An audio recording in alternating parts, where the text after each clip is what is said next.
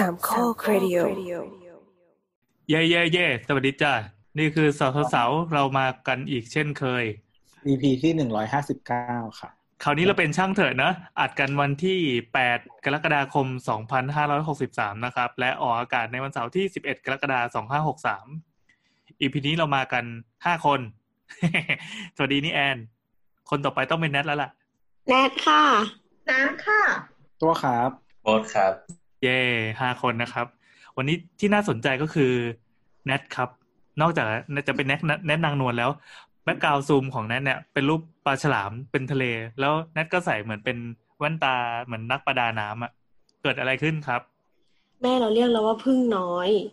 เราไปทำเลสิกมาทำเลสิกมาอันนี้จะเป็นการแบบรีวิวสปอนเซอร์อีกป่าวะแต่เราไม่ได้รับเงินเขามานะเวลาเราพูดเราพูดชื่อโรงพยาบาลชื่อหมออะไรเงี้ยได้ไหมหรือว่าไม่ได้ไม่ต้องพูดแล้วกันอ่าเล่าสิเกิดอะไรขึ้นแต่แม่แม่เราอะถามว่าราคาเท่าไหร่คะเราก็บอกว่า แปดหมื่นห้าพัน แม่ก็ไป Google แล้วก็บอกว่าเจอกระทู้พันทิปอะโรงพยาบาลเดียวกันหมอชื่อเดียวกันเลยตั้งแต่ปีห้าเก้าตอนนั้นมันแค่ เจ็ดหมื่น เองแล้วเราก็ว่าน่าจะเป็นไปไม่ได้เพราะว่ามันต้องถูกลงดีวะมันเคยมันเคยที่เราเคยเจอมันคือ เจ็ดหมื่นเจ็ดพัน นะที่โรงพยาบาลนี้อ๋อเหรอแต่ของเราหนึ่งหมื่นห้าพัน ทีเนี้ยเราก็เลยเดาเดานะบอกว่าเดาว่าของเราอ่ะน่าจะเป็น Relax Femto แต่อันที่ถูกกว่าเป็น Relax เลสิก ซึ่งความแตกต่างก็คือ Relax เลสิก อ่ะจะยังมีใบมีดเข้ามาเกี่ยวข้องแต่เราเป็น Relax Femto ก็คือใช้เลเซอร์ทั้งหมดไม่มีไม่มีการใช้ใบมีดเลยอ๋อใบมีดนี่คือเป็นใบจริงๆเลยใช่มั้ยที่แบบเฉือนแล้วคมๆปาดๆออกเนี่ยนะใช่ๆแต่แต่เท่าที่นัดเห็นน่ะเหมือนในคลิปวิดีโออ่ะคือถ้าลองเข้าไปในเว็บไซต์โรงพยาบาลเขาจะมีแบบหลายๆอย่างให้ให้ให้เรียนรู้ว่ามันมีวิธีผ่าที่เรียกว่าเลสิกก็คือ traditional เลสิก เนี่ยเป็นเป็นมีดแต่ว่าจริงๆอ่ะไอ้ Relax หรือว่า Femto หรือว่า P พี อาร์ เค ป่ะหรือ พี ที เค วะ พี อาร์ เค พี อาร์ เค เออ พี อาร์ เค เนี่ยก็อยู่ใน umbrella term เดียวกันว่าเป็นการทำเลสิกทั้งหมดแล้วก็เขาจะมีแบบเหมือนคลิปให้ดูอ่ะสั้นๆว่าแต่ละแบบต่างกันยังไงซึ่งของของเลสิกอ่ะมันเหมือนมีดมันไม่ใช่มีดเหมือนคัตเตอร์ที่เราเข้าใจอ่ะเหมือนมันเป็นวงกลมอ่ะเข้ามาบล็อกตาเหมือนแบบวางลงไปบนตาดำอ่ะแล้วเอาอะไรสักอย่างเนี่ยไถอ่ะเหมือนโกนอ่ะนึกออกปะลักษณะเหมือนการฝานเออออกไปอ่ะตรงที่มันแบบตรงที่มันนูนออกมาแต่ว่าของของแนทอะไม่ใช่ของแนทที่ที่เป็นรีเล็กซ์อะคืออันนวัตกรรมอื่นอะเขาจะเหมือนแบบปะผะปาดตรงบนบนลูกตาใช่ไหมแล้วก็พลิกเนื้อเยื่อขึ้นไปข้างบนเจียไปเจียเออเสร็จแล้วค่อยเจียแล้วก็เอาที่พลิกขึ้นไปอะโปะกลับลงมาใหม่แต่ของใช่ของแนทยังไม่เปิดไม่อะไรเลยยิงเลเซอร์ก่อนเลยยิงให้อันข้างในที่ควรจะถูกฝานอะมันล่อนพอมันล่อนออกมาปุ๊บอะเขาก็จะเจาะรูเล็กๆแล้วก็แค่ดึงอันที่ล่อนอะออกมาแต่เล็กกว่าคนอื่นเพราะมันไม่ต้องฟลิปขึ้นไปมันจะไม่มีสิ่งที่เรียกว่าแฟลปอะแฟลปก็คือหมายถึงว่ามันเราเปิดเพเยอเพเยออ่าซึ่งซึ่งมันไอการที่มีแฟลปเนี่ยมันก็เลยเป็นสาเหตุที่บอกว่าบางทีเขาจะแนะนำว่าไม่ให้เล่นกีฬาแบบเอ็กซ์ตรีมมากหรือว่าอะไรแบบนี้ที่มันกระแทกรุนแรงแฟลปมันอาจจะหลุดได้ขยี้ตาหลุดไหมมันไม่คนเราไม่ควรขยี้ตาอยู่แล้วครับอ้าวเหรอสนุกจะตายแล้วก็เหมือนอันอันนี้หมอก็คือบอกว่าไม่ให้ออกกำลังกายแล้วก็ถามว่าแบบทำไมหรอมันมีผลต่อความดันหรอนึกออกว่าเหมือนแบบความดันในตาอืมก็คือไม่ใช่แบบอาทิตย์แรกไม่ควรออกกำลังกายเพราะว่าเดี๋ยวเหงื่อออกแล้วเข้าตา แค่นั้นเองอืมส่วนส่วนอันอันเนี้ยแบบคือตั้งก่อนก่อนที่ก่อนที่จะทำอะประมาณตั้งแต่คือสนใจเรื่องนี้ตั้งแต่หลายปีแล้วอืมตั้งแต่ตอนที่ยังไม่มีเหตุผลสมควรอ่ะแค่แบบไม่ชอบใส่แว่นเฉยๆอะไรเงี้ยแต่ตอนนั้นน่ะมันไม่มันไม่ไม่โน้มน้าวไงพอรู้สึกว่าไอ้ระหว่างความน่ากลัวกับเหตุผลน่ะมันมันไม่มันไม่เอาเวทกันแต่ตอนนี้มันมีเหตุผลแล้วว่าเราไม่สามารถใส่คอนแทคเลนส์ได้เพราะเราแพ้หมาเพราะเรานู่นเพราะเรานี่อะไรเงี้ยอืมแล้วเหมือนแบบก็สายตามันก็มากระดับหนึ่งด้วยสั้นตั้งหกร้อยอะไรเงี้ยเออก็เลยอยากทำตอนนี้ก็เลยรู้สึกว่าอ่ะลองดูว่ามันน่ากลัวอย่างที่คิดจริงหรือเปล่าคือที่ผ่านมาคิดว่ามันน่ากลัวก็เพราะว่าดันไปดูไอ้ Final Destination ต่างๆด้วย ไม่ได้ไม่ได้น่ากลัวจากจากแฟก เออแต่มันน่ากลัวจริงเวลาดูอะไรพวกเนี้ยแต่พอเราทำจริงอ่ะเขาไม่ได้ตายเพราะทำเลสิกนะแต่พอแต่พอทำจริงอ่ะมันไม่น่ากลัวเพราะว่าเราไม่เราไม่ได้มองเห็นไอ้เครื่องมือที่หมอว่าไงเห็นแสงเห็นแสงป่ะเห็นเห็นคือเราไม่ได้แต่เราไม่ได้มองในมุม third person น่ะมันก็แค่นอนเฉยๆอ่ะแล้วก็ไอ้จริงๆไอ้ในมุมเราอ่ะเรารู้สึกว่าอีที่น่ากลัวที่สุดอ่ะไม่ใช่เลเซอร์อีที่น่ากลัวสำหรับเราคืออีอุปกรณ์ทางตาแต่พอเราเป็นคนนอนน่ะมันก็ไม่เห็นไอ้นั่นซะแล้วอ่ะอืมแล้วเขาเรียกว่าแบบหมอจะทางตาคุณแล้วนะคะอย่างเงี้ยไม่ใช่เขาแค่บอกว่าเดี๋ยวตรงนี้หมอจะใส่ซักชั่นครับนะคะซึ่งมันจะป้องกันการกระพริบตาเป็นการแบบบล็อกตาให้อยู่กับที่อะไรอย่างเงี้ยอืมแล้วเรารู้สึกว่าหมอพูดกับเราดีมากอ่ะแบบเหมือนคุณน่าสวยอย่างเงี้ยเหรอไม่ไม่รู้สึกเหมือนเป็นสัตวแพทย์อ่ะคือเรารู้สึกว่าบางโปรเซสเขาไม่จำเป็นต้องอยู่กับเราก็ได้แต่เขาก็อยู่คือเครื่องอ่ะมันจะเป็นแท่นขึ้นมาเป็นวงกลมแล้วก็บนวงกลมนั้นอาจจะมีอุปกรณ์เหมือนจันเซี่ยวอ่ะเป็นเป็นส่วนที่ดูแลเรื่องเลเซอร์แหละนึกออกปะบนไม่ออกบนวงกลมบนวงกลมเค้กอ่ะก็จะมีจันเซี่ยวปักไว้อ่ะซึ่งไอ้จันเซี่ยวเนี่ยก็คือเราเราจะถูกอินเสิร์ตเข้าไปในไอ้จันเซี่ยวเนี่ยซึ่งไอ้เซี่ยวข้างบนของจันอ่ะก็จะมีเลเซอร์ลงมาอ๋อแล้วก็ไอเตียงเนี่ยหมุนได้หนึ่งร้อยแปดสิบองศาหมุนหมุนออกจากจันออกมาก็ได้คือเอาเอาหัวเราออกมาให้หมอทำข้างนอกมาผ่ามาจุกจิกกันแล้วก็หมุนกลับไปหนึ่งร้อยแปดสิบองศาเข้าไปอยู่ใต้เลเซอร์เออซึ่งโปรเซสจริงๆที่อยู่กับเลเซอร์มีแค่ยี่สิบสามวิต่อหนึ่งข้างใจเต้นรัวปะอืม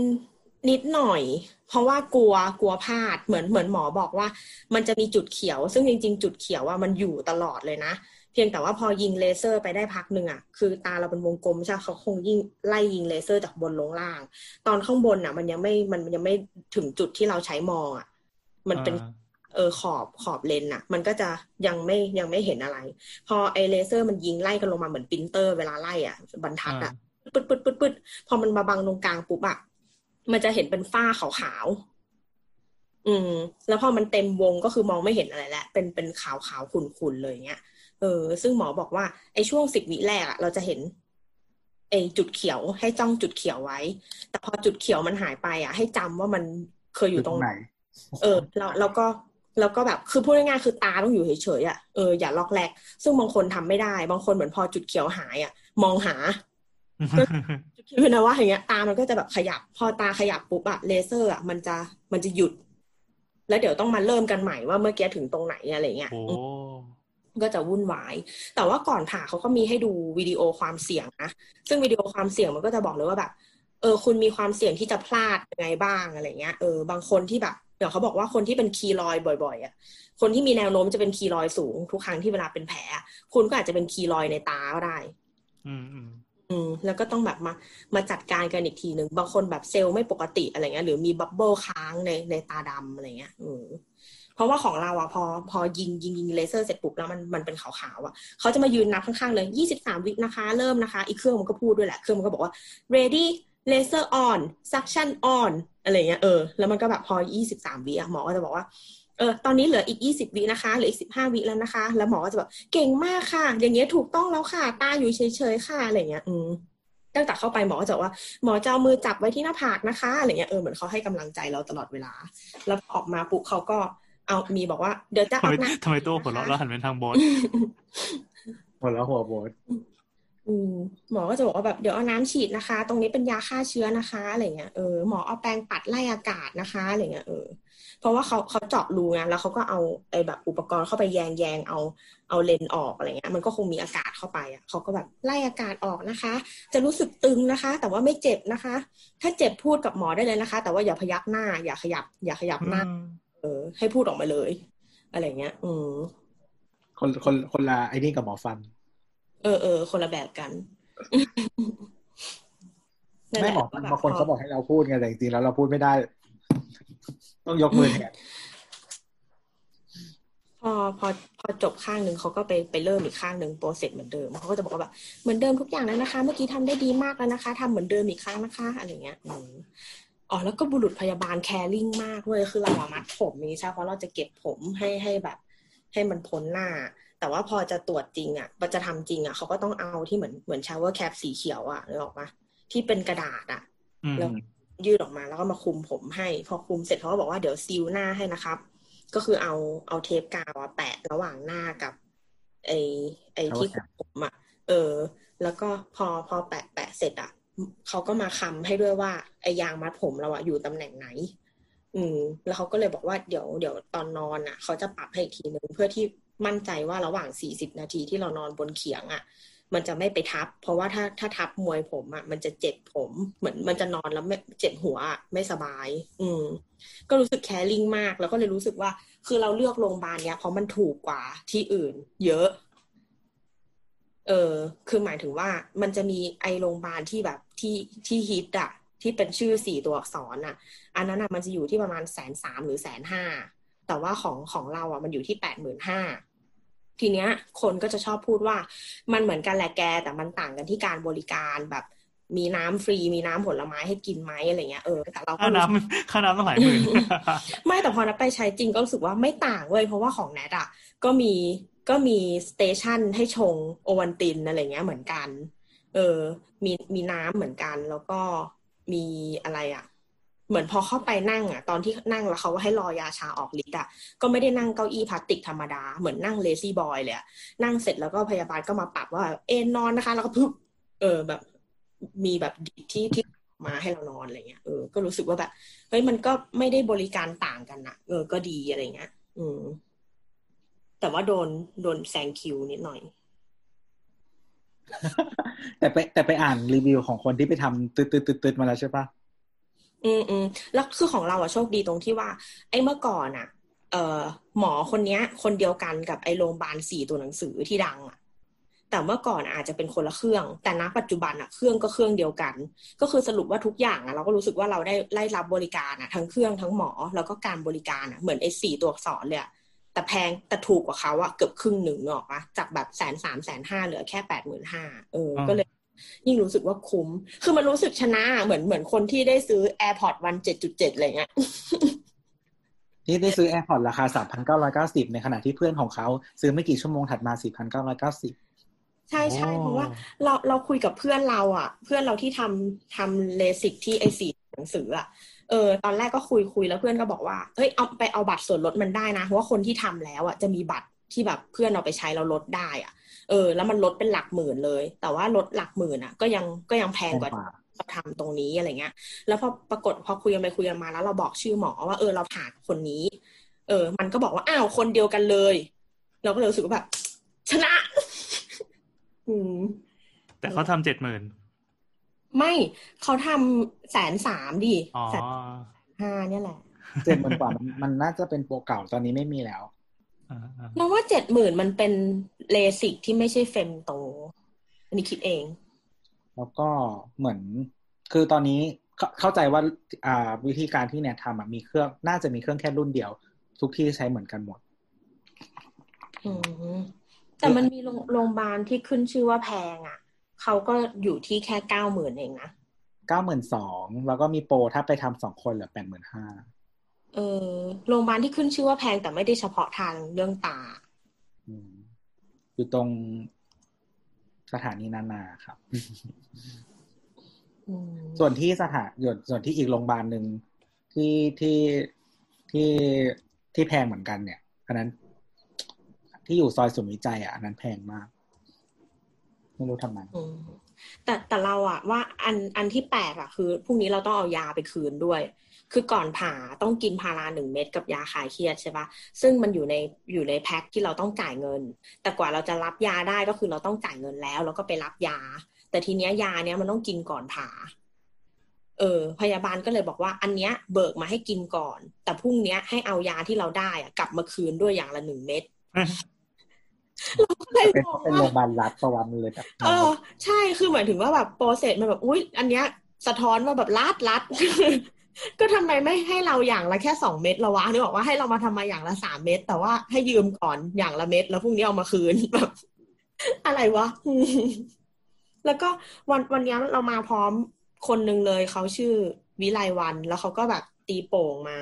แล้วก็มีมีคนเดินมาส่งเขาแล้วพอแบบมาส่งถึงห้องอะไรเงี้ยเออพยาบาลก็มารับตัวอะไรเงี้ยแบบก็ขานชื่อกันอ่ะเออคุณวิไลวันใช่ไหมคะอะไรเงี้ยอืมแล้วก็เขาก็นั่งเขาก็นั่งรออะไรเรียบร้อยปุ๊บพอเขาส่งอ่ะคนที่เดินมาส่งเขาถึงที่ก็เหมือนแบบงั้นผมไปก่อนนะครับขอตัวแล้วก็แบบตะเบะหนึ่งทีอ่ะตะเบะแล้วแบบเอาเท้าตบกันให้ดังเสียงอ่ะเออแล้วก็แบบเดินถอยออกแล้วมันเป็นโรงพยาบาลทหารไงเออแล้วแล้วแล้วก่อนแล้วพอก่อนกลับอ่ะเราก็ดันกลับพร้อมคุณวิไลวันนี่ก็ก็มีก็มีคนที่ขับรถมาก็เหมือนเป็นรถตู้แพงอ่ะประมาณเอาผาดอะไรเงี้ยมาจอดเทียบอ่ะแล้วก็มีคนเข้ามาขานชื่อคุณวิไลวันมาหรือยังครับ ฉันก็เลยมาพร้อมวิไลวันกับพร้อมวิไลวัน แต่ว่าโดยรวมก็สนุกดีเป็นประสบการณ์ที่แบบหาไม่ได้ที่ไหนแล้วโดนวิไลวันแซงคิวปะไม่ไม่คนที่แซงไม่ใช่วิไลวันเพราะว่าคนที่แซงเอาเอาวันผ่าจริงๆเราไปเลยคือจริงๆเราอ่ะวันที่เก้าเออแล้วก็แบบพี่แกงก็อุตส่าห์ไปเคลียร์ตารางอะไรให้แล้วเขาอยากมาอยากมาด้วยกันแหละเอออยากมาดูแลในวันบิ๊กเดย์อะไรเงี้ยแต่ปรากฏว่าก็คือแบบโดนโทรศัพท์มาบอกว่าวันที่เก้าหมอจะมีแบบผ่าด่วนอะไรเงี้ยให้กับอืมเออคือไม่ได้บอกเป็นชื่อนะแต่เขาก็อืมพูดตำแหน่งอะไรประมาณเนี้ยเออแล้วก็เหมือนกับว่าให้คือเราก็โอเคแหละเพราะว่าเขาไม่ได้เลื่อนเราว่าวันที่เก้าเขาจะไปผ่าคนอื่นให้เราไปรอวันที่สิบหรือสิบห้าอะไรเงี้ยเขาเลื่อนเราขึ้นมาไงว่าแบบเออเก้าเขาจะไปผ่าคนอื่นเพราะฉะนั้นเราอะผ่าวันที่แปดได้ไหมอืมเราก็เลยไม่ได้รู้สึกว่าเหมือนโดนแซงคิวนั่นแหละก็เลยผ่าวันที่แปดแต่พรุ่งนี้ก็ไปเช็คตากับหมออยู่ดีก็เลยต้องไปเช้าตรู่เจ็ดโมงเช้าเนี่ยเพราะว่าเดี๋ยวแปดโมงหมอก็ไม่อยู่แล้วอ้าวแล้วยังไม่นอนอีก ก็มาอัดช่างเถอะก่อนไง โอเคขอตัดเข้าเพลงก่อนเด้อ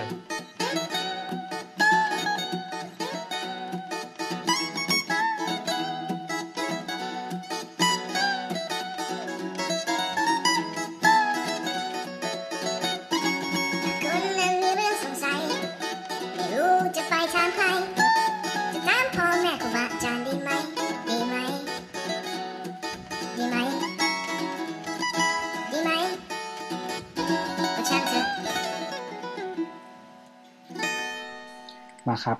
คำถามแรกนะครับจากคุณลิงใส่แว่นนะครับวันถามสาวๆอยากแต่งห้อง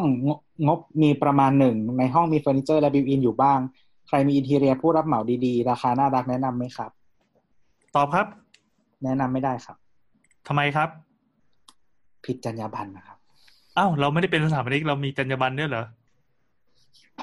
เอางี้เอางี้เอางี้ต้องจ่ายยังไงครับเดี๋ยวเราจะแนะนำอ๋อคือเขาคือเขาอยากแต่งห้องใช่ไหมอ่าเออแต่คราวเนี้ยมันยากตรงที่เขาไม่มีข้อมูลอะไรมาเลยเลยอ่าอ่าอ่าเออนี่เป็นประเด็นที่ดีเราเราว่าสิ่งที่สำคัญคือต้องมีข้อมูลให้ก่อนคือเขาไม่มีข้อมูลอะไรเนี่ยมันจะแค่แนะนำปากเปล่าๆอืมมันก็ยากอีกอะเพราะว่าอย่างสมมติว่าช่างเนี่ยก็มีช่างที่สร้างบ้านช่างที่สร้างคอนโดหรือว่าช่างปูพื้นช่างทำฝ้าช่างทำเฟอร์นิเจอร์หรือว่าช่างเถอะหรือว่าช่างเถอะก็ไม่ต้องทำแล้วอะไรอย่างงี้ครับเออนั่นแหละช่างเถอะอ่าแต่ว่าแต่ว่าถ้าแบบสมมติว่าเป็นคอนโดเนี่ยอันนี้ง่ายสุดเรามักจะบอกทุกคนว่าถ้าเป็นคอนโดให้ไปคุยกับนิตินิติคอนโดอ่ะทำไมล่ะเพราะว่าเพราะว่าพวกเนี่ยเขาจะมีคอนแทคกับตัวของผู้รับเหมาอยู่แล้วซึ่งผู้รับเหมามันก็เหมือนผู้รับเหมารู้กันนะที่เรากล่าวว่าอ๋อมันก็จะรู้เออทิ้งคอนแทคแล้วเขาก็จะรู้ว่าระเบียบการคอนโดคืออะไรวัสดุโดยทั่วไปของคอนโดคืออะไรหน้าตาห้องคืออะไรอะไรเงี้ยหรือว่าการอ่ะหมายความว่าถ้าเราคุยกับนิติเราจะได้ผู้รับเหมาที่เคยมาทำที่คอนโดนี้แล้วเขาจะรู้แบบตื้นลึกหนาบางวิธีการขนของวิธีทำยังไงไม่ให้ดราม่าอะไรอย่างนี้ใช่ไหมด้วยแล้วก็อีกอย่างคือส่วนมากอะเวลาเราโอนโอนห้องใช่ไหมครับที่คอนโดอะเขาจะมีรับประกันห้องถูกปะซึ่งการรับประกันห้องของคอนโดอ่ะก็คือเขาอ่ะก็จะไปดีลกับผู้รับเหมาทิ้งไว้อยู่แล้วแต่ว่าหมายความไงอธิบายหน่อยเรื่องเรื่องการรับประกันห้องอธิบายด้วยก็ก็เหมือนสมมติว่าพื้นเขาจะรับประกันแหละว่าแบบอย่างเช่นการใช้งานที่เอ่อเขาเรียกอะไร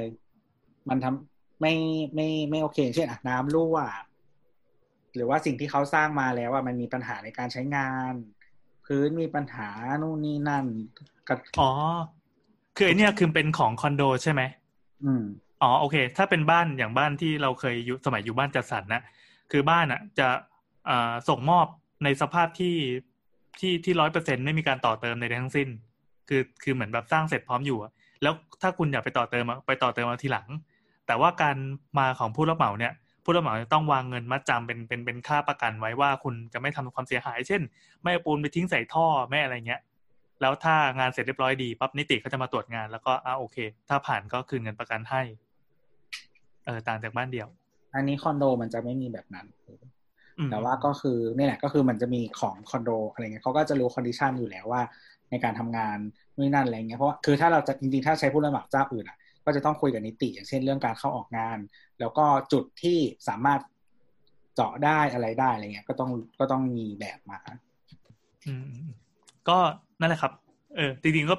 คิดว่าจะไม่ได้คำตอบนะแต่ก็ได้คำตอบก็คือลองไปถามนิติดูนิติเขาอาจจะแนะนำให้ได้ว่าผู้รับเหมาคนไหนที่มามาอาจจะมาเคยผ่านงานมาแล้วแล้วก็ลูกบ้านรีวิวว่าดีว่าแย่ก็ถามความเห็นจากนิติได้แต่ว่าถ้าใช้ถ้าใช้เจ้าอื่นอ่ะก็คือก็ต้องไปคุยกับนิติอยู่ดีแหละอ่าอ่าลองดูลองดูหรือไม่ก็นิติรับเงินมาจากผู้รับเหมาเจ้าไหนที่ให้มาอวยให้อะไรอย่างเงี้ยเจ้านั้นเออเออดังนั้นถ้าใครที่ฟังอยู่นะครับแล้วก็ทำธุรกิจแบบรับเหมาก่อสร้างอะไรเงี้ยให้ไปดีลตรงกับนิติเลยคุณอาจจะได้ ได้ได้สายตรงที่พาไปสู่ลูกบ้านครับหรือว่าถ้ามีคำถามที่เอ่อ specific แบบทำทำให้เราสามารถตอบได้ง่ายกว่านี้ก็ลองถามมาละกันอันนี้มันค่อนข้างจะกว้างไปหน่อยเช่นบอกว่าหิวจังหิวแล้วไงว่าอยากกินอะไรก็ไม่บอกอะไรเงี้ยงั้นเรางั้นเรามีคำถามสมมติสมมติว่าเราอยากแต่งบ้านแบบม่านรูดอ่ะแบบธีมบ้านม่านรูดอ่ะนึกออกปะแบบที่บอกให้สเปคไม่ก็สเปคจริงว่ะเออหมายถึงว่าห้องเราอยากได้เป็นแบบม้าหมุนอ่ะธีมม้าหมุนอะไรอย่างเงี้ยเออแบบห้องนอนส่วนห้องครัวอยากได้เป็นธีมแบบใต้ทะเลอะไรเงี้ยอย่างเงี้ยเราต้องไปหาอินทีเรียจากไหนที่ทำให้บ้านเราแบบทุกมุมบ้านเหมือนม่านรูดได้โอ้ไม่อยากจะบอกว่าต้องเป็นไงคือมันเป็นมันเป็นคำน่าเกลียดมันเป็นคำน่าเกลียดว่าเหมือนม่านรูดหมายถึงว่าให้ทุกห้องมีธีมหรือออกปะเออให้ทุกห้องมีมีธีมแบบแฟนตาซีธีมโฮเทลอืมอืมแบบห้องลูกเป็นรถแข่งอะไรเงี้ยเออเออโอเคก็คือไปไปคุยกับอินทีเรียแหละอินทีเรียที่ไหนก็ได้ที่เขาแบบรับออกแบบภายในอืมยากจังจะขายตัวเองก็ยากก็พิจารณาบาดิแต่ว่าจริงๆงานงานแบบนี้รับครับที่คือสมมติว่าถ้าเราไม่แน่คือสมมติคุยครั้งแรกอ่ะอาจจะต้องมันก็จะดูว่ามันแบบคิดว่าเขาจะทำงานให้เราได้ไหมอะไรเงี้ยโดยที่อาจจะไม่เห็นงานงงคือยังไงอ่ะอ่ามันมันมันเหมือนเราไปจ้างดีไซเนอร์สักงานนึงเดี๋ยวเราขอเดี๋ยวขออธิบายก่อนได้ได้สมมติไปจ้างดีไซเนอร์สักงานอ่ะมันจะมีลูกค้าอยู่สองแบบก็คือลูกค้าที่รู้ว่าตัวเอง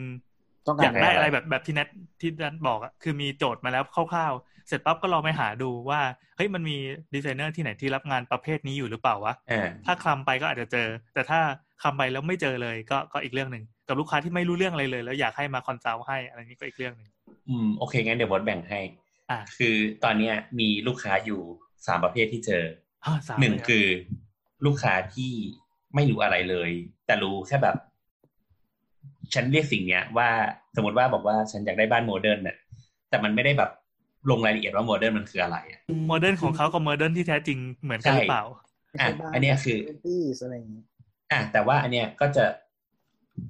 ก็จะจะงมยากนิดนึงอ่ะนะก็ก็ต้องค่อยๆเดาใจลูกค้าประเภทนี้อ๋อจริงๆต้องบอกว่ามีสี่มีประเภทนึงก่อนก่อนประเภทนี้อ่ะสมมติว่าประเภทประเภทเนี้ยก็คืออยากได้บ้านโมเดิร์นแต่ว่ามี requirement ละว่าอยากมีห้องนอนอยากมีเงินเท่ากับมีเงินเท่าไหร่มีนู่นมีนี่อย่างที่เราปะอยากมีห้องนอนสามห้องห้องน้ำแปดห้องอะไรเงี้ยอ่ะลูกค้าเงี้ยก็ชนะละ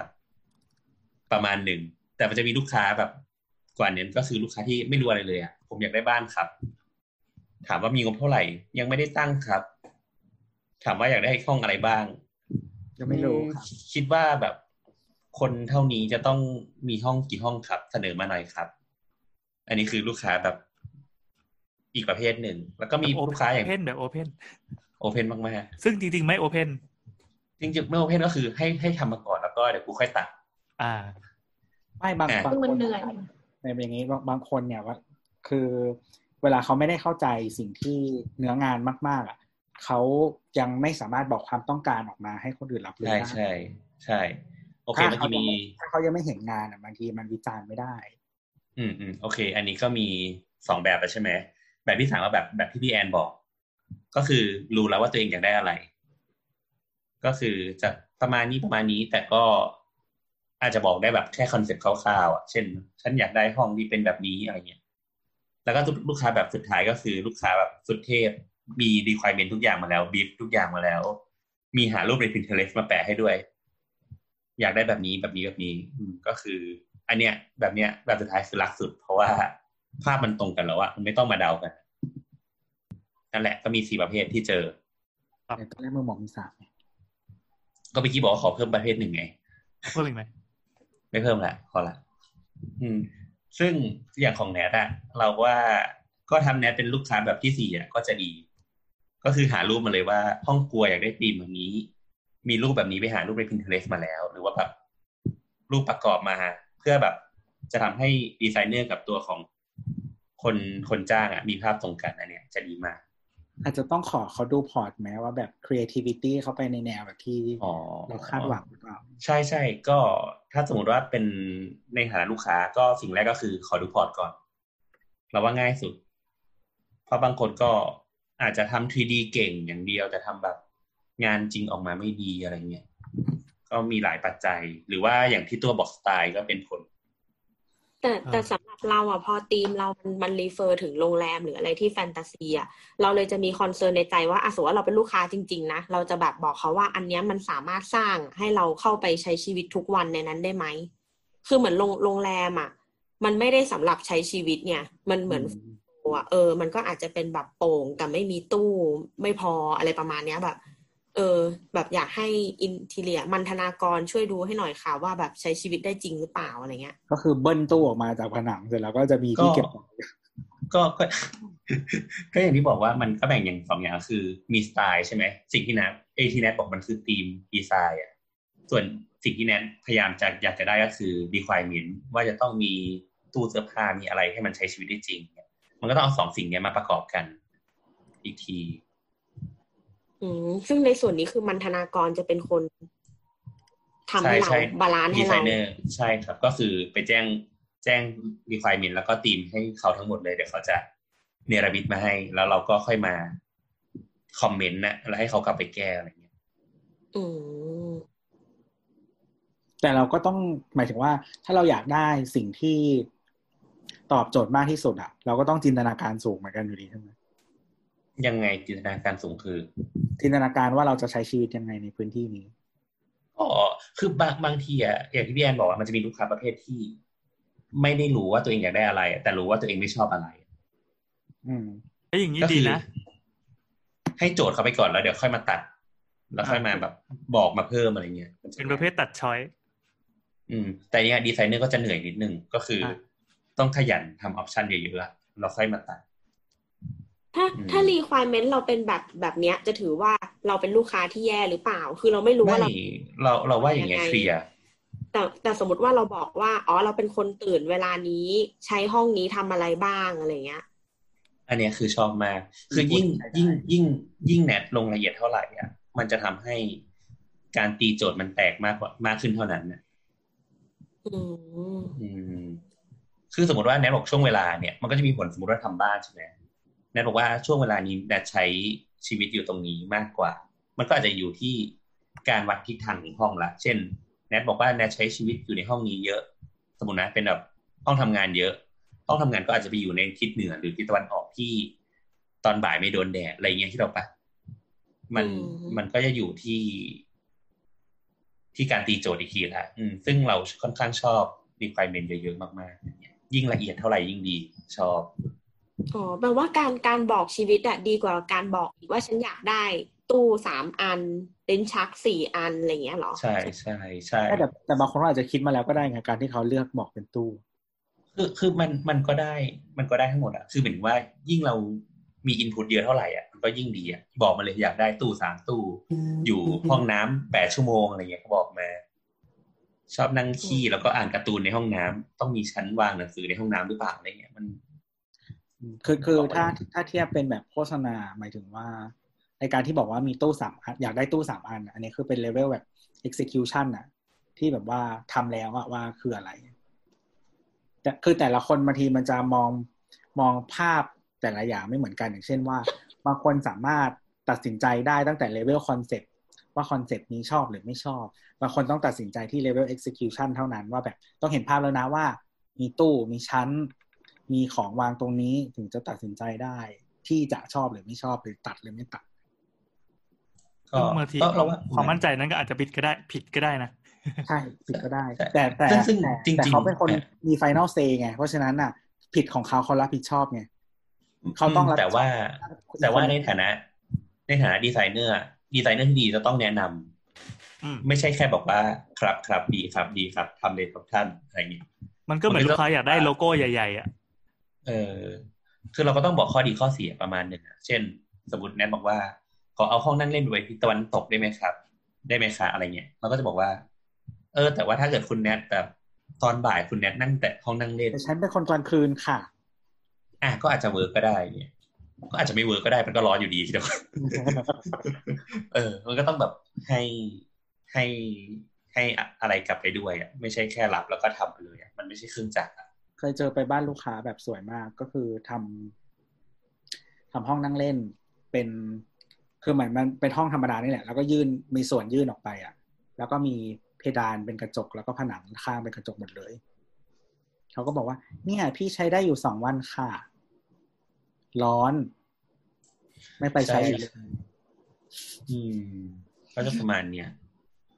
คือแต่ว่าอย่างที่บอกว่าอย่างที่บอกอะว่าเขาเป็นแบบคนไฟนอลเซย์คือถ้าเราแบบแนะนำไปแล้วเขาจะทำก็เหมือนอ่านรู้ข้อเสียนะถ้ามึงจะทำก็ตามใจจะทำก็จัดให้มีเงินก็บอกมาทีนี้ปกติเวลาเราทำอ่ะเราก็ไม่ได้ทำเอ่อไม่ได้ทำเขาเรียกว่าอะไรล่ะออปชันเดียวถูกปะอย่างน้อยก็น่าจะมีให้เลือกประมาณสองแบบปะ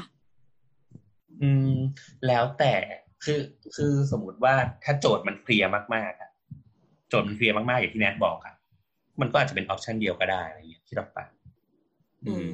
นี่ไม่ได้ไม่ได้มีกฎนะแล้วแต่สไตล์การทำงานไม่มีกฎไม่มีกฎคืออย่างเราอ่ะเราไม่ชอบทำหลายออปชันเพราะเรารู้สึกว่า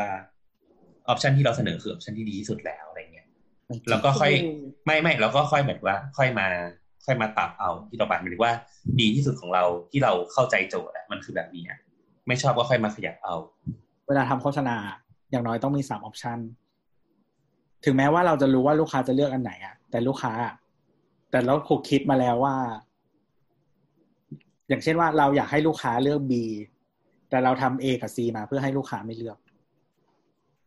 มันก็มีเอเจนซี่หนึ่งที่เขาบอกว่าเขาเขาก็รู้แหละว่าวงการโฆษณาเป็นอย่างเงี้ยเลยเกลียดมากก็เลยตัดอีสองออปชันนั้นทิ้งไปเพราะเสียเวลากูต้องมานั่งทำโปรดักชันทำไมก็ไม่รู้เสนอไปอย่างเดียวเลยเอาก็ต้องเอาใช่ใช่เราเราคิดเหมือนพี่แอนเพราะว่าซึ่งส่วนใหญ่ที่มีมาในวงการเอเจนซี่อยู่น้อยมากที่จะทำที่แบบปั้นหน้าได้เบอร์นั้นนะไม่แล้วสมมติว่าเอเจนซี่มันพิชงานก็คือเป็นพิชสตอรี่บอร์ดก่อนปะหรือว่ายังไงแล้วโอ้แล้วแต่แต่ส่วนใหญ่ที่เราเคยทำปกติจะไม่พิชสตอรี่บอร์ดจะพิชเป็นรีลวิดีโออืมคืออืม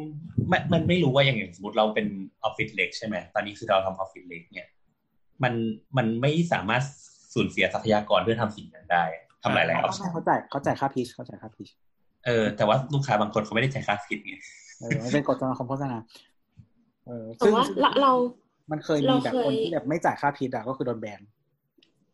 อย่างไรครับทั้งเอเจนซี่เราเคยเป็นลูกค้าก็เลยรู้ว่ามันก็มีเอเจนซี่ที่ทำแบบนั้นจริงๆคือทำมาเพื่อให้ไม่เลือกอ่ะแต่ว่าทำทำมาเพื่อให้ไม่เลือกมันเป็นนี่อยู่แล้วนะมันเป็นแท็กติกทางมาร์เก็ตติ้งอยู่แล้วเหมือนที่ขนมบางอย่างมีหลายรสอ่ะเพราะว่าเขาอยากให้คนแบบหยิบรสบางรสมากกว่ารสอื่นอ่ะอืมอืมแล้วการที่มันมันมีไซโคโลจีว่าการที่มีบนเชลฟ์หลายๆอันมันส่งผลกว่ามันแบบลูกค้าเป็นคนที่เขาอยากจะได้เป็นผู้ถูกเป็นผู้เลือกอืมใช่อะไรอยากเป็นคนเมคดิซิชั่นแล้วก็อย่างในมุมลูกค้าบางคนเวลาเขาจ่ายเงินน่ะเขารู้สึกว่าเงินที่เขาจ่ายอ่ะมันเป็นเงินในการซื้อตัวเลือกอ่ะอืมหรือเขาก็เลยมองว่าจ่ายเงินนี้ควรได้อย่างน้อยสามอันนะให้ฉันเลือกอะไรเงี้ยมันมีอีกแบบนึงไม่ได้ไม่ได้ทำเพื่อให้ไม่เลือกแต่ว่าเหมือนสมมติว่าเรามีงานสามชิ้นน่ะคือเราต้องตั้ง direction ให้มันขาดจากกันใช่ไหมเพื่อเพื่อให้ลูกค้าเห็น variety มากที่สุดซึ่งเรารู้อยู่แล้วว่าสุดท้ายอ่ะลูกค้าไม่มีทางซื้อ as is แน่นอนเช่นว่า ก็แบบว่าคอนเซ็ปต์นี้มาลูกค้ามึงไม่ซื้อทั้งสามอันนี้หรอกเดี๋ยวเดี๋ยวมึงอ่ะจะให้กูบวกกันใช่ขออันสองบวกอันสามเอาอันนี้ของอันที่หนึ่งค่ะเอาอันนี้ของอันที่สองค่ะเอาแล้วก็แบบว่าขอแบบมีสามนิดนึงนะคะแบบติ่งๆไว้อ๋ออีกอย่างเราคิดออกแล้วพอตัวพูดอย่างเงี้ยคืออย่างที่บอกว่าพอเราเป็นออฟฟิศเล็กอะมันมันกลายเป็นว่าคนคนที่คิดคนที่คิดอะมันมีแค่คนเดียวหรือสองคนอะมันไม่สามารถสร้างทีมขึ้นมาสร้างให้ไอเดียมันต่างจากกันได้หลายๆออปชันคือเหมือนว่าสุดท้ายแล้วก็คือในหัวกูก็คิดว่าออปชันดีดีสุดแล้วอะแต่กูก็ต้องแบบไปเฟกทำถือเป็นข้อจำกัดของสตูเล็กใช่ไหมใช่แต่จริงๆสตูใหญ่ก็ไม่ค่อยไม่ค่อยทำอะยกเว้นแบบทำแบบงานสำหรับสเกลพันล้านอะไรอย่างเงี้ยเออทำนึกออกก็คือเหมือนงานมันไม่เหมือนกันหมายถึงว่าวิธีแบบวิธี approach ต่องานแต่ละอันไม่เหมือนกันเมื่อกี้แนทว่าเนี่ย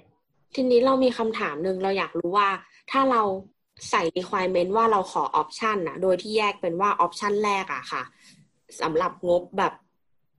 เอ่อ เจ็ดแสน option ที่สองสำหรับงบล้านสองอย่างเงี้ยอันนี้เป็นโจทย์ที่ดีหรือไม่ดีก็อย่างเงี้ยอย่างเงี้ยคือโจทย์มันเคลียร์ดังนั้นน่ะเราก็จะเราอาจจะชาร์จค่าฟรีเนี่ยเพิ่มเนี่ย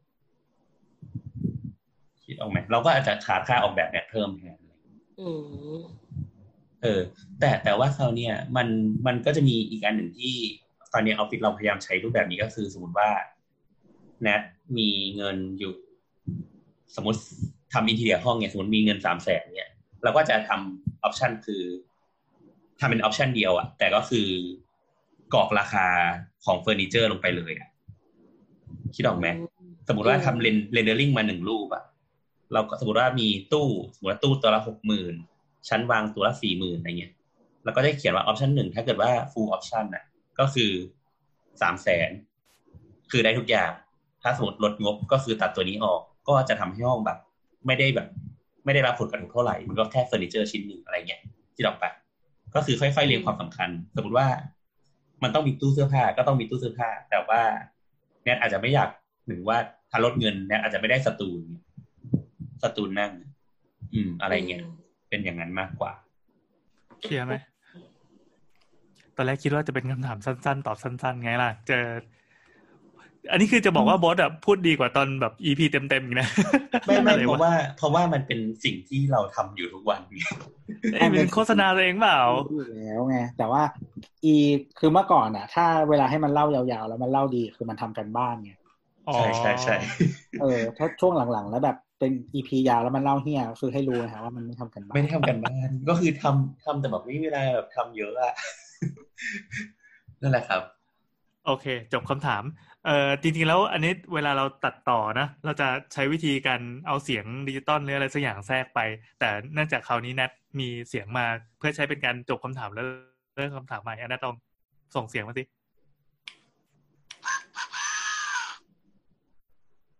มันมันร้องว่าไงวะอันนี้ได้ยินชัดปะได้ยินบ้างได้ยินบ้างได้ยินมันเสียงมันคือตัวอะไรอ่ะรู้จักกันใช่ไหมจำมันบูมันคือสัญลักษณ์ของจำมันบูนั่นยกไอ้ไอ้ตัวนั้นมาให้ดูอีกทีดิตัวธรรมก๊อตเนี่ยต้องเอาต้องเอามือป้องไว้ด้วยเป็นแบบเอาเอามือบังไว้มือบังพอซูมซูมมันชอบบังเออมันน่าจะเป็นไข่ของไอ้พวกจอมมารในบาร์ดิดี้อะไรพวกนั้นน่ะเป็นภาพภาพปูต่อเดิมไม่เห็นมีขนเลยคำถามต่อไปครับผมคำถามต่อไปนะครับจากคุณLinker Pottery Studio นะครับสร้างเถิดดีกว่าการตอกเสาเข็มอาคารเรียนจำเป็นแค่ไหนคะนะครับมัน refer มาจากเอ่อตึกหกกับตึกจากอีกทวิตนึงนะฮะตึกหกกับตึกเจ็ดม.ปลายไม่ได้ตอกเสาเข็มนะรู้ยังดินแถวนั้นก็ไม่ได้ดูแข็งแรงแต่โรงเรียนไม่ตอกเสาเข็มแผ่นดินไหวมาจะเป็นไงเนาะโรงเรียนชื่อดังย่านริมกกซึ่งยังถอดไม่ได้เลยว่าริมกกคือที่ไหนวะเชียงรายครับอ๋อเหรอเหรอใช่ใช่ใช่อันนี้คืองานงานเข้าคำตอบเลยใช่ไหมตอบเลยครับคำตอบก็คือไม่ได้แปลว่าทุกที่ต้องมีเสาเข็มจริงๆมันมีคำตอบจากทางบ้านนะครับอ่าอ่าอ่าเอาตอบคำตอบจากทางบ้านก็ได้จากคุณกิ้งก่าท่าแมวคุณคุณว่าคุณโอเล่าในสาวๆว่าทางภาคเหนือ ลักษณะทางธรณีวิทยาทำให้ตอกเสาเข็มยากมีวิธีก่อสร้างไม่ต้องตอกเสาเข็มแต่จำไม่ได้แล้วว่าคุณโอเล่าไว้ตอนไหนจากคุณเพิ่งมาแหนถ้าภาคเหนือและอีสานนี่ไม่จำเป็นต้องตอกเสาเข็มเสมอไปเพราะดินมีความแข็งกว่าภาคกลางขึ้นอยู่กับขนาดอาคารแต่ต้องมีฐานรากอยู่ดีอาจจะเป็นฐานรากแผ่ใช่ส่วนใหญ่อธิบายกันอาคารที่ไม่ได้ตอกเสาเข็มเนี่ยจะใช้วิธีการสร้างฐานรากแผ่ซึ่งพวกเนี้ยมันก็รับน้ำหนักได้เยอะอยู่แล้วอย่างถ้าเป็นภาคเหนือหรือภาคตะวันออกเฉียงเหนือของเราดินมันออกแนวดินแข็งแล้วก็เป็นดินทรายพวกเนี้ยจะรับน้ำหนักได้เยอะอยู่แล้วถ้าเกิดมันอยู่ใกล้ภูเขาหรือที่เป็นหาดทรายอ่ะสามารถใช้แผ่เนี่ยจะเวิร์กมากกว่ารับได้ถึงสิบห้าถึงสามสิบตันต่อตารางเมตรเลยจีมีตัวเลขด้วยดีเปิดเจอเมื่อกี้ก็นั่นแหละครับจริงๆเราเหมือนเราพูดมาหลายทีแล้วนะว่าว่าลักษณะของประเภทดินประเภทไอสิ่งที่มันอยู่ข้างใต้ใต้ที่เรามองไม่เห็นเนี่ยแต่ละภูมิภาคของประเทศไทยมันจะต่างกันแล้วก็พวกโซนภูเขามันก็จะมีความพิเศษกันที่ว่าดินมันแข็งกดลงไปนิดเดียวก็เป็นหินแล้วหรือไม่ก็หินนะไอสิ่งที่เราเหยียบอยู่มันคือหินเลยอย่างนั้นก็ไม่จำเป็นต้องทำอะไรลงไปอันนี้พี่โอน่าจะพูดใน อี พี ระเบิดภูเขาเผากระท่อมป่ะอืมแน่ใจจริงๆแต่คิดว่าไม่ได้พูดแค่ครั้งเดียวเออจริงๆมันมีครั้งที่น้ำพูดเล่าที่น้ำแบบก่อสร้างริมน้ำอะไรอย่างงี้ด้วยนะโอ้สุดยอดเลยว่ะน้ำสามวันนี้เงือดีเฮ้ยทำไมวันนี้แบบโบ๊ทกับน้ำไม่แบบแข่งกันทำคะแนนวะใช่อยากอยู่เฉยๆซึ่งจริงเหมือนในใน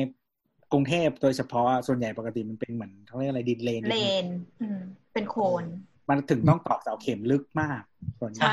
เออจริงๆพอพูดเรื่องเนี้ยเราพูดเรื่องนี้หนึ่งเลยป่ะเราเรารู้สึกว่า นิดหนึ่งก็คือจะชอบมีคนต่อเติมครัวของบ้านจัดสรรน่ะแล้วชอบไปลงเสาหกเหลี่ยมอ่ะอ่าเออแล้วคราวเนี้ยพอยแบบคนฟังนะครับเสาหกเหลี่ยมจะเป็นมันเป็นเข็มอ่ะเรียกเข็มได้ไหมวันนี้เขาเรียกเข็มสั้นเออมันเรียกเข็มสั้นเออเป็นเข็มแบบยาวสามเมตร สามถึงหก เมตรก็คือจะตอกลงไปในพื้นดินซึ่งสำหรับปกติแล้วสำหรับกรุงเทพมันมันยาวไม่พอถูกไหมประมาณถ้ากรุงเทพก็ประมาณ สิบแปดถึงยี่สิบสอง เมตรยี่สิบสองนี่ยังต่ำนะถ้าเกิดอยู่ที่มันเป็นระดับน้ำขึ้นมาเนี่ยตรงแนวแม่น้ำเจ้าพระยาขึ้นมาห้าสิบเมตรเนี่ยยังต้องตอกเป็นถึง สี่สิบถึงห้าสิบ เมตรเลยต้องมีการต่อเข็มอ่ะอืมๆก็คือบางทีตกว่าอาคารใช่ๆแต่แต่คราวนี้ต้องอธิบายก่อนว่าบางครั้งที่หมู่บ้านจัดสรรที่จะต่อครัวออกไปเนี่ยบางทีต้องเข้าใจว่าเครื่องมือมันตอกลงไปไม่ได้ลึกหรอกบางทีก็ตอกได้แค่หกได้เก้าเมตรอะไรเงี้ยก็คือมัน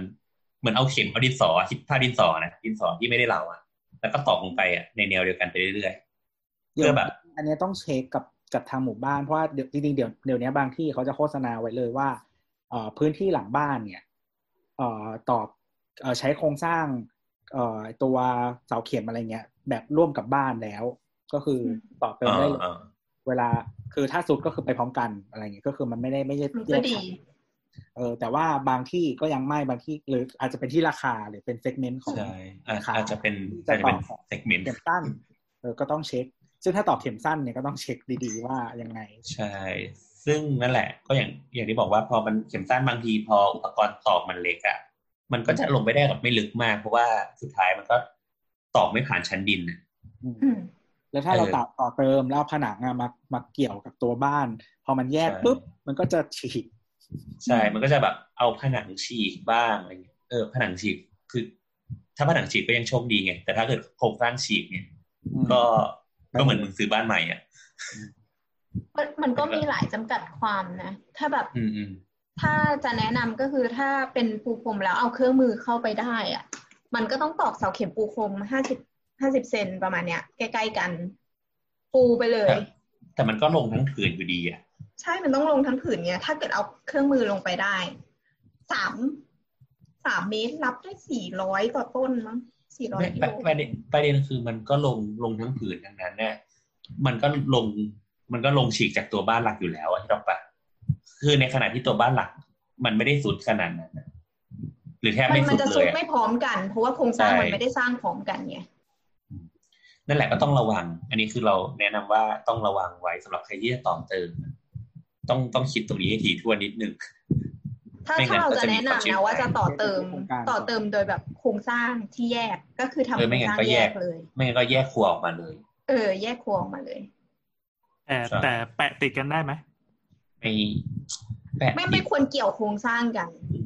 แต่แปะติดมันก็ก็ถ้ามันถ้ามันซุดมันก็มันก็ตลกอยู่ดีด้วยวะไม่แต่ว่ามันซ่อมทีหลังได้หมายถึงว่าโดยที่ไม่พังถูกไหมใช่ใช่ใช่หมายความว่าเออเออเวลาเราเห็นพวกสะพานลอยหรืออะไรก็ตามที่มันไปถึงห้างอะถึงตัวห้างอะมันจะมีแก๊ปอยู่นิดนึงแล้วก็เอาซิลิโคนหยอดลงไปทำแบบเนี้ยโอเคใช่ป่ะก็ก็โอเคมันก็แต่ว่าอย่าลืมว่ามันจะทำก็สุดนะแต่มันก็โอเคมันก็จะไม่ไม่ไปหนุนตัวบ้างให้มันเกิดความเสียหายมันไม่ลากกันชิบหายเอออ๋อแล้วก็แล้วก็ตอนนี้ก็ครัวหลังบ้านแล้วก็ไอ้นี่ด้วยที่จอดรถหน้าบ้านแต่ที่จอดรถเดี๋ยวนี้ส่วนมากโครงการที่ดีๆหน่อยเขาก็จะลงลงเข็มกันอยู่แล้วนะลงเข็มไปลึกๆเลยอ่ะก็คือไม่สุดก็คือสุดเท่าตัวบ้านอะไรเงี้ยถ้าโครงการที่ดีนะเอออ๋อแล้วก็คือตอนนี้เป็นคำถามที่สามารถเอาไปถามได้ตอนไปอืมอืมอืมใช่ก็กรุงเทพสุดปีละสองเซนเออปีละสองเซนก็คิดเอาละกันว่ามันสมมุติห้าปีแม่งก็สุดสิบเซนแล้วอะห้าปีสิบเซนครับห้าสิบปีหนึ่ง หนึ่งชั่วอายุคนนี้สมมุติว่าหนึ่งร้อยปีโหสิบปีพี่ก็พี่ก็ไม่ไหวแล้วสิบปีก็ยี่สิบเซนเออเคยไปเคยไปสำรวจบ้านหลังนึงอ่ะเขาบอกว่าไม่ได้เข้ามาประมาณสิบปีแต่มันอยู่แถวๆแบบสมุทรปราการอ่าเออที่ที่มันต่อส่วนที่ต่อเติมกับตัวบ้านน่ะสุดห่างกันเมตรหนึ่งโอ้โหเออแต่คือเป็นบ้านที่เขาไม่อยู่นะเออเอาไม่ต้องสมุทรปราการก็ได้เราเคยเจอที่ซอยลาดพร้าวแปดสิบอะหมู่บ้านหมู่บ้านนึงที่อ่าตัวถนนหน้าบ้านน่ะต่ำกว่าตัวบ้านไม่ต่ำกว่าหกสิบเซนน่ะไม่รู้ทำได้ไงแต่คือทุกคันต้องจอดร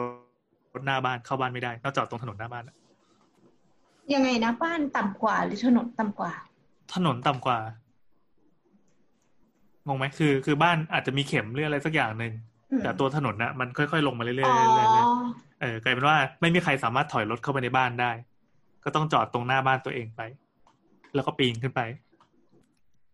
มีมีคำถามอ่ะถ้ามันมีตรงนึงที่มันยุบลงอ่ะแปลว่ามันต้องมีไอ้ตรงที่มันยุบมันต้องไปเพิ่มตรงไหนปะไม่เกี่ยวอันนี้หมายถึงเสาปูพรมป่ะไม่ใช่ไม่ใช่อ่ะหมายความว่าดินใช่ไหมใช่ใช่หมายถึงว่าแล้วมันหายไปไหนเพราะว่าสสารมันหายไปไม่ได้ไงคือมันแค่แน่นขึ้นหรอหรือว่ามันไหลลงน้ำมันก็เลยทำให้น้ำสูงขึ้นมาด้วยหรือเปล่าอะไรอย่างเงี้ยส่วนใหญ่จะแน่นขึ้นแน่นขึ้นเหมือนเหมือนเอากระบะทรายมาแล้วเราแทงแทงเข็มลงไปคือบางทีอาจจะเป็นช่องว่างเป็นอากาศเออมันเป็นช่องว่างเล็กๆอ่ะช่องว่างอากาศหรือน้ำเออก็จริงงงไหมงงไหมงงไหมอย่างน้ำอย่างเงี้ยที่ที่เห็นชัดก็คืออย่างเช่นที่ที่เคยคุยกันเรื่องน้ำบาดาลอย่างเงี้ยเออเพราะว่าแทนที่มันจะมีน้ำอยู่มีมีบอดี้บางอย่างแล้วก็มีความดันอยู่มันไม่มีมันกลายเป็นอากาศซึ่งอากาศความดันมันน้อยมันน้อยกว่าน้ำใช่ไหมมันก็กลายเป็นช่องว่างแทนเออดินมันก็ถูกดันลงอะไรอย่างเงี้ยแล้วก็อีกอันหนึ่งก็คืออย่างเช่นไอ้พวกช่องว่างต่างๆที่สมมติดินอาจจะไม่แน่นอยู่แต่ว่าด้วยน้ำหนักของหลายๆอย่างทับลงมาเนี้ยมันก็ทำให้กดให้แน่นลงได้ก็แล้วก็เป็นอย่างนี้ทั่วทั่วโลกเลยป่ะขึ้นอยู่กับว่าเป็นมากหรือน้อยใช่ไหมก็คือจะเป็นโครงสร้างชั้นดินของแต่ละพื้นที่ไม่เหมือนกันอย่างอย่างของไทยเนี่ยเราจะไม่มีพวกหลุมยุบอะเหมือนถ้าเป็นอเมริกาเนี่ยจะจะมีอยู่บางรัฐที่แบบเป็นคลิปที่เราเห็นเลยว่าถนนจู่ๆมันก็ยุบลงไปทั้งหมดอันนั้นเพราะอะไรอ่าอันนั้นก็เป็นเรื่องของธรณีวิทยาเนี่ยว่ามันมีรูอยู่ข้างในแล้วก็อาจมีการเคลื่อนย้ายอะไรอย่างเงี้ยประมาณเนี้ยคือดินไหลเข้าไปในโพรงเนี่ยเออน้ำข้างในมันหายไปอ๋ออืมงั้นงั้นแปลว่าถ้าผ่านไปหลายๆปีโลกเราก็จะอันเล็กลงดิถูกไหม เออว่ะเออว่ะดีว่ะนี่คือที่สงสัยจริงๆว่ามันแบบเจ๋งเจ๋งเจ๋ง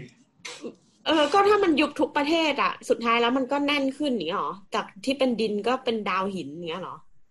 มันอาจจะอ้วนขึ้นเรื่อยๆเพราะว่ามันมีต้นไม้เพิ่มขึ้นเรื่อยๆก็ได้นะมันมีแบบเศษซากพืชซากสัตว์ที่ทับถมลงไปอะไรเงี้ยมีขยะที่เราต้องฝังลงไป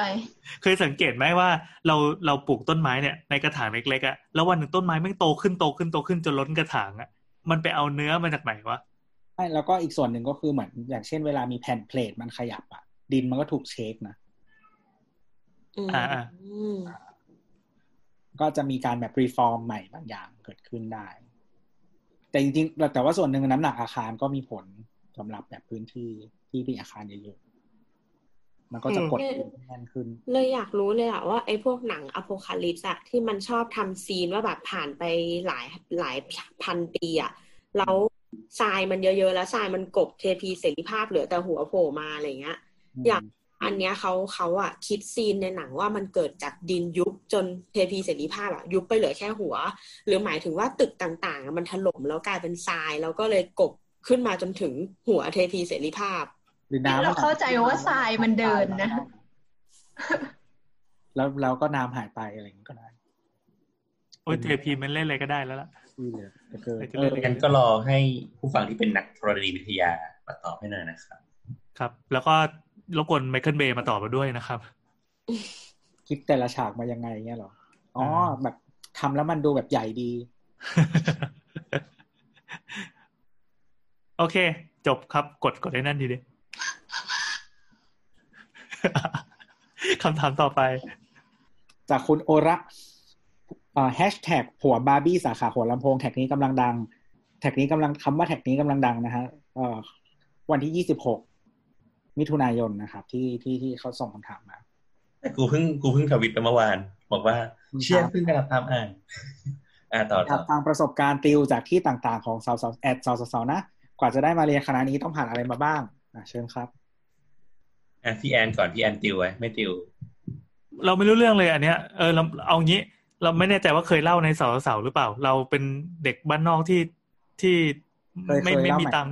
เออเออคือเราไม่รู้เลยด้วยซ้ำว่ามันมีการติวไม่มีมีคำว่าติวอยู่ในโลกอ่ะคือเข้าถาปัดแบบงงๆมากเออคือคะแนนมันถึงเองเพราะว่าไปอ่านไอ้พวกข้อสอบย้อนหลังสิบปีอะไรแล้วก็ดันทำได้เราก็ติวน้อยว่ะแถมเราไม่รู้จักอีมีหัวบาร์บี้อะไรนี้ด้วยอ่ะคืออย่างนี้เราเลิกติวของน้ำก็ได้อ่ะ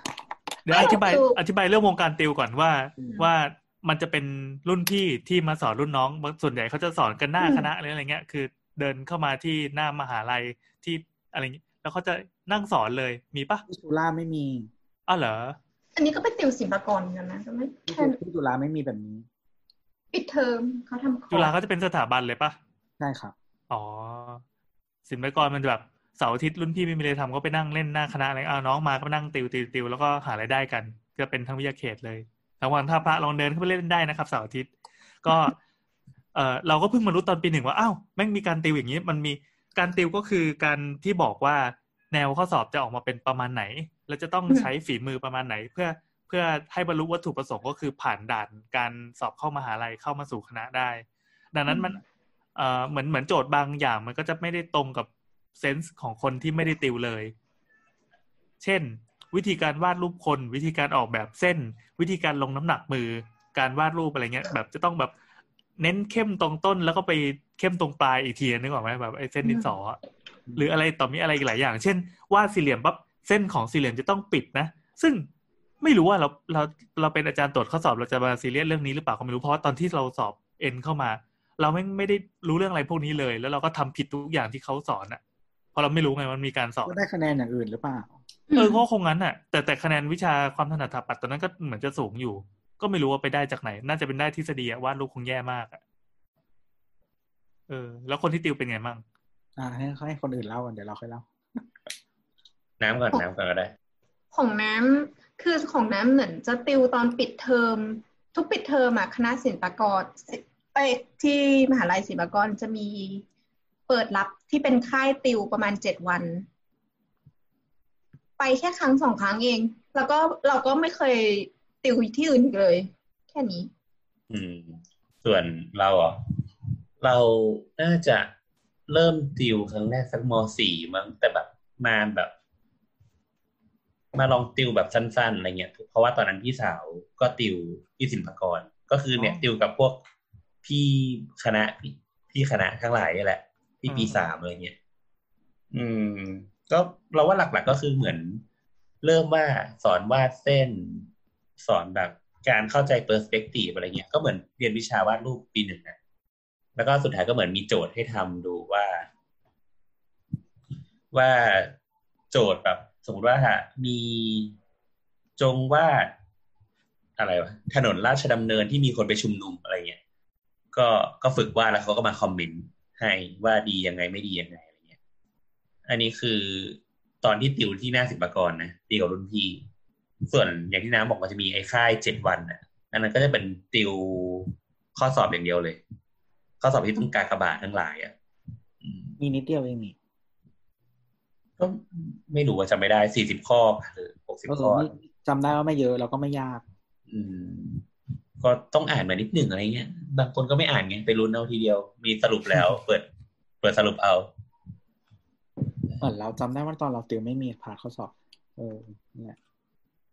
คือเราเราติวแบบเป็นแบบเหมือนสถาบันอะไรประมาณนี้อ๋อเออคือคิดว่าที่จุฬามันไม่มีพี่มาสอนน้องนะคิดว่านะเออนั่นแหละนั่นคือคือตอนนั้นคิดแค่ว่าก็คือคิดว่าอยากเรียนที่ไหน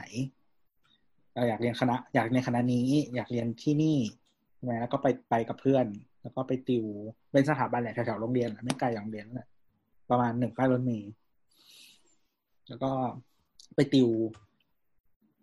จำได้ว่าจำได้ว่าไปวันแรกแล้วเอาตอนไปสมัครเรียนแล้วเอาเท้าไปเอามือไปเท้าที่โต๊ะกระจกข้างหน้าหน้าที่แบบหน้าข้างหน้าเคาน์เตอร์อะไรเงี้ยแล้วก็ทำแตกเอ้านี่ไง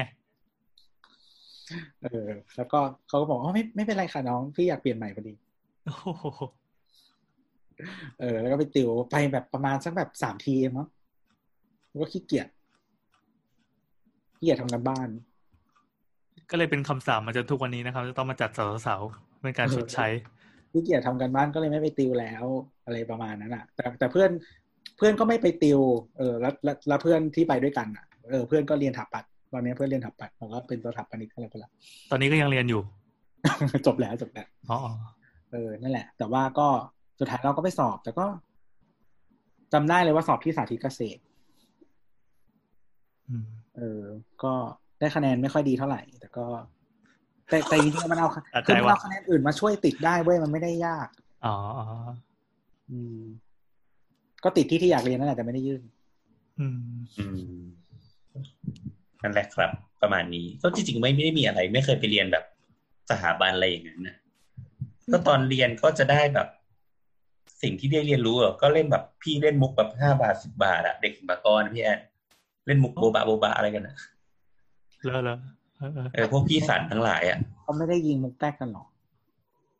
ยิงยิงมุกแตกไหมอ่ะไม่รู้พี่แอนมีพี่สันป่ะไม่ไม่มันไม่มีคำว่าพี่สันที่คณะคือถ้าเป็นประมาณรุ่นเราเนี่ยมันจะเป็นเทรนตลกประมาณนึงแต่ว่าเหมือนตลกตลกตลกคาเฟ่อ่ะมันจะเริ่มเข้ามาพอตลกคาเฟ่เข้ามาปั๊บไอ้รุ่นน้องก็แบบเริ่มเริ่มสานต่อจนมันมีอยู่ประมาณรุ่นสองรุ่นเนี่ยที่เล่นตลกคาเฟ่ต่อเนื่องยาวนานแบบหนึ่งชั่วโมงได้อะเหมือนแบบไปจำมุกเข้ามาแล้วก็มาเล่นแบบเล่นโชว์ในคณะอะไรเงี้ยครับไวโพสพิตพืชอะไรเงี้ยนะเอออะไรแบบนั้นน่ะน่าจะเป็นเทรนยุคประมาณนั้นพอดีคือสิบปีให้หลังก็จะเห็นว่ามันออกดอกออกผลมาเป็นอะไรก็ไม่รู้เออมันก็ยังเล่นประมาณนั้นเว้ยตอนที่บทเป็นติวอ่ะก็ยังอะไรประมาณนี้แหละอ่านั่นแหละมันก็คงคงสานต่อกันมาน่ากลัวที่คณะอื่นในศิลปากรที่ไม่ใช่ทัพอ่ะอ๋อเออนั่นแหละประมาณนี้ประมาณนี้ก็ไม่ได้อะไรมาจากพวกพี่นั้นเท่าไหร่หรอกไม่ไม่แต่ตอนเราเรียนเรารู้สึกว่าเราได้อะไรนะก็ได้ไม่รู้ว่าจริงๆมันแล้วแต่ว่าพื้นฐานคุณอยู่ตรงไหนเปล่าแล้วแบบคุณเขาเรียกอะไรคือคือเอาจริงบางคนอ่ะก็ไม่ไม่จำเป็นต้องติวก็ได้อะไรอย่างเงี้ยอืมแล้วแต่เพราะคือจริงๆเราไปติวคือจริงพื้นฐานเราก็ไม่ได้ดีแล้วเราก็ไปติวสามครั้งเนี่ยก็คะแนนมันก็ได้ประมาณนึงอ่ะก็ติดได้จุฬาครับจีดแล้วคำถามที่เขาถามมาเนี่ยถามว่าอะไรนะเราไม่เข้าใจคำถามเลยเขาถามประสบการณ์เขาถามประสบการณ์เฉยอืมอ๋อเหรอเหรอไม่ไม่ได้เกี่ยวกับข่าวอะไรสักอย่างในโซเชียลเขารีมายรีมายว่าแบบมีสิ่งนี้เกิดขึ้นเขาก็เลยถามว่าเพราะว่าอะไรเพราะว่าไอ้แฮชแท็กนี้มันมีเรื่อง ครูติวที่ทำให้เกียรติวิชานี้หรือเปล่าไม่คือคือบางบางบางอันที่เขาเล่าที่เล่ากันมันเป็นเลเวลเหมือนแบบ sexual harassment แล้วไงอ๋อเออขอไม่เล่าแล้วกันไม่ได้อ่านอยู่เออไม่ไม่ได้ตามเหมือนกันเออเราขอแนะนำหนังสือปิดท้ายคำถามนี้คือมีนักเขียนไทยที่เราชอบมากที่สุดคนหนึ่งเป็นนักเขียนการ์ตูนนะชื่อสะอาดสะอาดเขาเขาออกมาสเตอร์พีซเล่มล่าสุดมาเราเรียกว่ามันเป็นมาสเตอร์พีซเลยแล้วกันถึงแม้ปกจะแบบจืดๆมากเลยชื่อการการศึกษาของกระป๋องมีฝันเขาว่าด้วยเรื่องอ่าชีวิตของตัวเองอะตั้งแต่สมัยที่ยังเป็นเด็กๆชอบวาดรูปเงี้ยแล้วระบบการศึกษาฆ่าคนที่วาดรูปในสไตล์เขาอะออกไปแนะนำแบบสินซิตี้ซิตี้อะไรเงี้ยหรอเออว่ะสินซิตี้เขาขายได้นี่ว่ะไม่ใช่ไม่เหรอหลายปีแล้วเอาเป็นของสะอาดแล้วกันคือสุดท้ายพอแม้กระทั่งการจะเข้ามหาลัยเนี่ยก็ยังเจอวงการพี่ติวซึ่งเหมือนพี่ติวได้พูดอะไรไปบางอย่างที่แบบเขารู้สึกแบบสตันอย่างแรงอะไม่ใช่สตันในทางดีนะเป็นเป็นในทางที่แบบโอ้คุณจะไปต่อได้ไหมเนี่ยเออแล้วก็สุดท้ายก็เขาก็ยังยืนหยัดว่าตัวเองยังเป็นนักวาดการ์ตูนแล้วก็ไปคว้ารางวัลรางวัลอะไรอย่างนี้ต่อได้เฮ้ยเป็นหนังสือที่อ่านแล้วรู้สึกเฮ้ยดีชอบมากไปซื้อได้ใน Shopee การศึกษาของกระป๋องจะบอกว่าจริงๆจะเข้าถามปัจจุบันคือถ้าประสบการณ์ของเราอ่ะคืออย่างที่บอกว่าจริงถ้าคุณทำคะแนนวิชาอื่นดีอ่ะคะแนนวิชาวาดอ่ะไม่ต้องเยอะก็เข้าได้อ่าอ่าเราว่าเราอาจจะอยู่เข้าข่ายนั้นอันนี้เห็นด้วยนะจริงๆคะแนนวิชั่นคะแนนเราก็ติดคืออย่างที่บอกว่าคือคะแนนคะแนนเราเนี่ยติดก็คือติดคณะติดคณะที่คะแนนสูงสุดของของสาขาโลกอ๋อ มันจะไปยื่นที่อื่นได้ยื่นประเทศอื่นได้ไงล่ะหมายถึงว่าคือติดคือติดที่คือติดที่จุฬาใช่ไหมก็คือโดยที่เราอ่ะได้คะแนนความถนัดอ่ะไม่เยอะได้คะแนนความถนัดแบบไม่ถึงหกสิบมั้งหกหรือหกสิบเลยมาเนี้ยอืมความไม่ถนัดปีปีเราหกสิบอ่ะเยอะใช่ครับมึงเท่าทำไมเยอะมันคือคะแนนเท่านี้วะจำไม่ได้ปีเราเหมือนคะแนนเฉลี่ยอยู่แบบเนี่ยประมาณหกสิบเนี่ยเราคนส่วนไม่เป็นไรคะแนนเฉลี่ยประมาณสักสี่สิบห้าอะไรเงี้ยคือหกสิบเนี่ยคือเยอะแล้วตัวน่าจะได้ประมาณสี่สิบกว่าห้าสิบคือการคนคือคนที่ดูคะแนนเฉลี่ยมันก็ไม่ติดอยู่แล้วป่ะวะเออนั่นแหละไม่ไม่แต่ว่าคือวิชาอื่นมันสามารถช่วยได้พวกโอเน็ตอะไรอย่างเงี้ยที่ที่สอบกันมาคือถ้าอยากเรียนจริงๆมันเข้าได้เพียงแต่ว่าพอคุณเข้าไปแล้วไม่มีพื้นฐานอ่ะคุณก็อาจจะเครียดอ่าอ่าใช่ใช่อืมแต่ถ้าแค่ให้ติดอ่ะไม่ยากอืมเออเราว่าประเด็นตัวเนี่ยดีนะแบบที่บอกว่าเครียดอ่ะก็จริงอันนี้มีคำถามครับเราเรามีเรื่องเล่าคือเราอ่ะก็ไปติวมาเหมือนกันแต่ว่าทั้งทั้งไม่หมายถึงว่าทั้งหมดของเราอ่ะจะไม่เกี่ยวกับเรื่องที่คนอื่นนะเล่ามาเลยเพราะว่าเราไม่ได้อยู่สายถาปัดใช่ไหมเราไม่เคยติววาดรูปไม่เคยอะไรอย่างเงี้ยแล้วก็สมัยเรียนอ่ะไม่ได้เรียนสิ่งที่ชอบก็เลยเป็นคนที่ไม่ได้ตั้งใจเรียนเลยคือเหมือนแบบตั้งแต่เด็กอ่ะก็รู้สึกว่าฉันอยากเป็นหมอฉันอยากเป็นนักบินอวกาศแต่ว่าเลขอ่ะเหี้ยมากคือเลขทำยังไงก็แบบเขียนไม่ขึ้นน่ะแล้วสายสายวิทย์ที่โรงเรียนน่ะมันเป็นวิทย์คณิตอย่างเดียวไม่มีวิทย์อื่นพอคณิตมันไปไม่ได้แล้วอ่ะเราก็เลยเรียนสายวิทย์ไม่ได้เราก็เลยต้องไปเรียนศิลป์ฝรั่งเศสทั้งทั้งที่แบบไม่ได้ชอบอ่ะคือไม่ชอบภาษาแต่ไม่มีทางเลือกอ่ะอืมเราก็เลยรู้สึกว่าไม่รู้จะไปไหนต่อด้วยอ่ะไม่รู้จะไปมหาลัยไหนต่อเพราะว่าแบบก็ฉันอยากเป็นหมออยากเป็นจิตแพทย์อยากเป็นนักบินอะไรอย่างเงี้ยแล้วอยู่ให้กูเรียนศิลป์ฝรั่งเศสกูไปไงต่อดีวะอะไรเงี้ยเออแล้วก็คือคนอื่นน่ะเขาก็จะชวนกันไปเรียนติวฝรั่งเศสกับภาษาไทยที่สยามอืมซึ่งเราก็เคยไปเรียนกับเขาแหละแต่ว่าก็รู้สึกว่าไม่ได้อะไรเพราะแบบอยู่ในโรงเรียนกูยังไม่ชอบเลยมันก็ไม่ตั้งใจเรียนอ่ะไปติวก็ตั้งใจเรียนอยู่ดีแค่ไปกินแบบไปกินไอ้ขนมขนมแป้งดำอ่ะที่ขายในร้านขนมโคกเขียวอ่ะโซเชียลไลฟ์กับเพื่อนเออไปเดินเล่นไปอะไรอย่างเงี้ยเออก็ไม่ได้อะไรเว้ยแต่สิ่งที่อยากเรียนจริงๆอ่ะก็เลยขอพ่อไปเรียนตรงสามย่านแล้วก็ไปติวชีวะ ซึ่งคือเขาใช้คำว่าติวอ่ะเพื่อที่เหมือนแบบติวให้เด็กที่เรียนวิทย์อ่ะได้เข้าไปสอบอะไรสักอย่างแต่เราอ่ะคือแค่ไปเรียนเพราะว่าฉันอยากรู้เรื่องนี้แล้วเราก็เลยไปโครโมโซมเรื่องกรุ๊ปเลือดเรื่องอะไรอย่างเงี้ยจากตรงนั้นน่ะเพราะโรงเรียนน่ะไม่ได้สอนเราเนอะปะโรงเรียนก็ให้เราเรียนแค่ภาษาอังกฤษกับฝรั่งเศสภาษาอังกฤษกับฝรั่งเศสอย่างละสามชั่วโมงอัดอัดอัดอัดเข้าไปแล้วตอนหลังก็มีจีนเข้ามาอีกแบบ ผู้ปกครองบ้านไหนก็ไม่รู้แบบยุคนี้โลกมันไปถึงไหนแล้วต้องมีภาษาจีนด้วยนะคะไอ้สัตว์กูเลยได้เรียนจีนด้วยอีกตัวนึงเออก็เรียนเรียนเรียนมันเข้าไปโดยที่แบบไม่ได้ชอบเลยทั้งหมดที่เรียนอ่ะเออนั่นแหละก็เลยเอาวันเสาร์อ่ะไปเรียนในสิ่งที่ชอบแต่ทีเนี้ยเนื่องจากมันเป็นการติวอ่ะมันก็เลยเป็นการสอนกับคนที่รู้อยู่แล้วนึกออกปะแต่เหมือนสอนให้มันแอดวานซ์หรือสอนให้มันแบบแน่นความจำอะไรเงี้ยเออใช่แต่เราอ่ะไม่รู้กับเขามาเออเราก็เลยเหมือนแบบเริ่มใหม่อ่ะก็คือไปนั่งเรียนแล้วเขาก็บอกว่าเลือดเนี่ยมันไม่ได้มีแค่ A B O อะไรเงี้ยมันเป็นแบบแบบที่เราเข้าใจกันผิดอะว่าเหมือนแบบพ่อกรุ๊ปเลือด A แม่กรุ๊ปเลือด B ลูกลูกต้องเป็น A หรือ B ถ้าลูกเป็น O แปลว่าแบบพ่อกับแม่มีชู้อะไรเงี้ยก็คือไม่จริงคือลูกอาจจะเป็นกรุ๊ป O ก็ได้แล้วแบบเออมันโบไงเออมันคือ A กับ I นะถ้า I มาเจอกับ I ก็คือกลายเป็น O หรืออะไรเงี้ยอืมแต่ว่ามันก็จะมีบางเรื่องที่แบบตามไม่ทันน่ะนึกออกปะก็เลยทำให้เราอะต้องเหมือนเรียนจนจบคลาสอะแล้วก็ไปถามครูอะในสิ่งที่โน้ตไว้ว่าอันเนี้ยที่ครูรีเฟอร์ว่ามันคล้ายเรื่องนั้นอะไรเงี้ยหรือมันมาจากเรื่องนี้พัฒนามาเป็นเรื่องนู้นมันคืออะไรคะเพราะว่าหนูอะไม่รู้ไม่รู้ต้นเรื่องอะไรเงี้ยเออก็ก็เลยแบบเป็นเป็นจุดที่เริ่มทำให้เราเกิดการเรียนรู้มั้งแล้วก็การหาหมายถึงว่าหาหาการบ้านอื่นๆน่ะหาหาที่มามากกว่าคนอื่นเพราะต้องพยายามมากกว่าคนอื่นเพื่อที่จะให้เรียนแล้วเข้าใจเท่าเขาอะไรอย่างเงี้ยอืมอืมเป็นกำเนิดแน่นนักนวลเออแต่ก็คือสรุปว่าที่เรียนไปทั้งหมดอ่ะก็ไม่ได้ใช้อะไรเพราะตอนเอ็นก็คือใช้ไม่ได้อยู่แล้วมันมันเหมือนมันต่อให้รู้อ่ะมันก็ไม่ valid นึกออกป่ะเพราะว่าไม่ได้เรียนมาเออนั่นแหละแล้วสุดท้ายก็เลยไปสอบตรงแล้วก็เลยจบที่รัฐศาสตร์เพราะว่าก็คือตอนปรึกษาพ่อเลือกคณะพ่อก็ถามตรงๆเลยว่าอยากเป็นอะไรหมายถึงว่าอยากเป็นอะไรที่รีเลทกับการเรียนอ่ะไม่ใช่ยังอยากยังแบบอยากเป็นนักวิทยาศาสตร์ค่ะอย่างเงี้ยคือไม่ได้ก็บอกว่าพ่อก็ถามว่าอยากเป็นอะไรก็บอกตรงๆเลยว่าไม่รู้ไม่รู้เลยว่าอยากเป็นอะไรพ่อก็เลยแนะนำว่างั้นลองเรียนรัฐศาสตร์ไหมเพราะว่าพ่อก็เรียนรัฐศาสตร์เหมือนกันแล้วมันเป็นศาสตร์ของเป็ดมันสอนกระจายพอที่เราอ่ะจะไปต่ออะไรที่เราอยากที่เรารู้ที่หลังอ่ะนึกออกปะคือเหมือนเป็นเด็กรู้ตัวช้าเออแต่ว่าพ่อบอกว่าก็คือเลยมากางกันว่าคณะไหนอ่ะที่มันไปต่อโทได้หลากหลายแล้วเราน่าจะเรียนไหวแล้วก็หลีกหลีกเลขเลขน้อยหรืออะไรเงี้ยเลขน้อยกูก็ยังเจอไอ้นี่อยู่ดีนะ ยังเจอสแตทอยู่ดีนะโกรธมากแบบ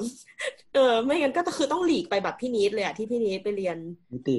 ติอ่ะเออแต่ว่าโหให้เราอ่านหนังสือเยอะแบบพี่นิดก็ไม่ไหวนิเทศจ้ะนิเทศจ้ะก็เลยแบบไม่เอาหูนิเทศอ่ะเป็นคณะยากเลยเหรอรุ่นเราอ่ะทุกคนแบบเล็งไอ้นิเทศทั้งสีชมพูทั้งสีแดงเหลืองอ่ะคืออย่างนี้นิเทศเนี่ยมันไม่ได้ยากตอนเข้านี่แหละเออคือคือจริงๆเคยมีคนที่ไม่ใช่ไม่ใช่รุ่นคือเขาเป็นรุ่นแบบแก่กว่าเราเยอะอ่ะเออประมาณนั้นคือเราเจอเขาตอนประสบความสำเร็จแล้วใช่ไหมแล้วเราก็คุยกับเขาตอนนั้นเราเด็กเด็กเด็กน้อยอยู่แบบมัธยมเขาก็พูดว่าที่เขาเลือกเรียนนิเทศอ่ะเพราะเป็นคณะที่เขาคือเขาไม่รู้จะเรียนอะไรแล้วและเป็นคณะที่เรียนง่ายที่สุดเราว่ามันเป็นคณะโอกาสเพราะว่ายุคเราอ่ะคนพูดว่าถ้าจบนิเทศที่สีนี้อ่ะจบมาจะมีงานในวงการอย่างน้อยหนึ่งตัวแน่นอนแล้วถ้าคุณแบบดีอ่ะแบบหมายถึงว่าหน้าตาดีหรือทำงานดีอ่ะเดี๋ยวก็จะมีคนมอบงานต่อไปเองอะไรเงี้ยมันเลยเป็นคณะที่เหมือนแบบการันตีโอกาสว่าคุณจะได้แบบเฉิดฉายแน่นอนไม่มากก็น้อยที่เหลืออยู่ที่ฝีมือมึงแหละแต่คือแต่คือเรารู้สึกว่าเป็นคณะที่คือหมายถึงว่าคะแนนสอบไปเข้าไปอ่ะยากแต่ตอนเรียนมันจะไม่ได้แบบว่านี่มากถ้าเป็นตอนนี้จบมาก็ยากหางานยากใช่ตอนนี้วงการโฆษณาเขาเลี้ยงเอากันหมดครับวงการโฆษณาเขาเลิกออฟกันหมดส่วนวงการสื่อนะคะก็คือไม่มีแม้แต่ตังค์จะจ้างแต่แรกนะคะโอ้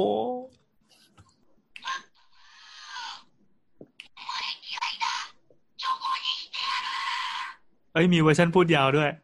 มันคือตัวอะไรวะอยากรู้จริงๆที่มันเห็นมันเป็นสีชมพูแล้วก็มีตาไข่ของ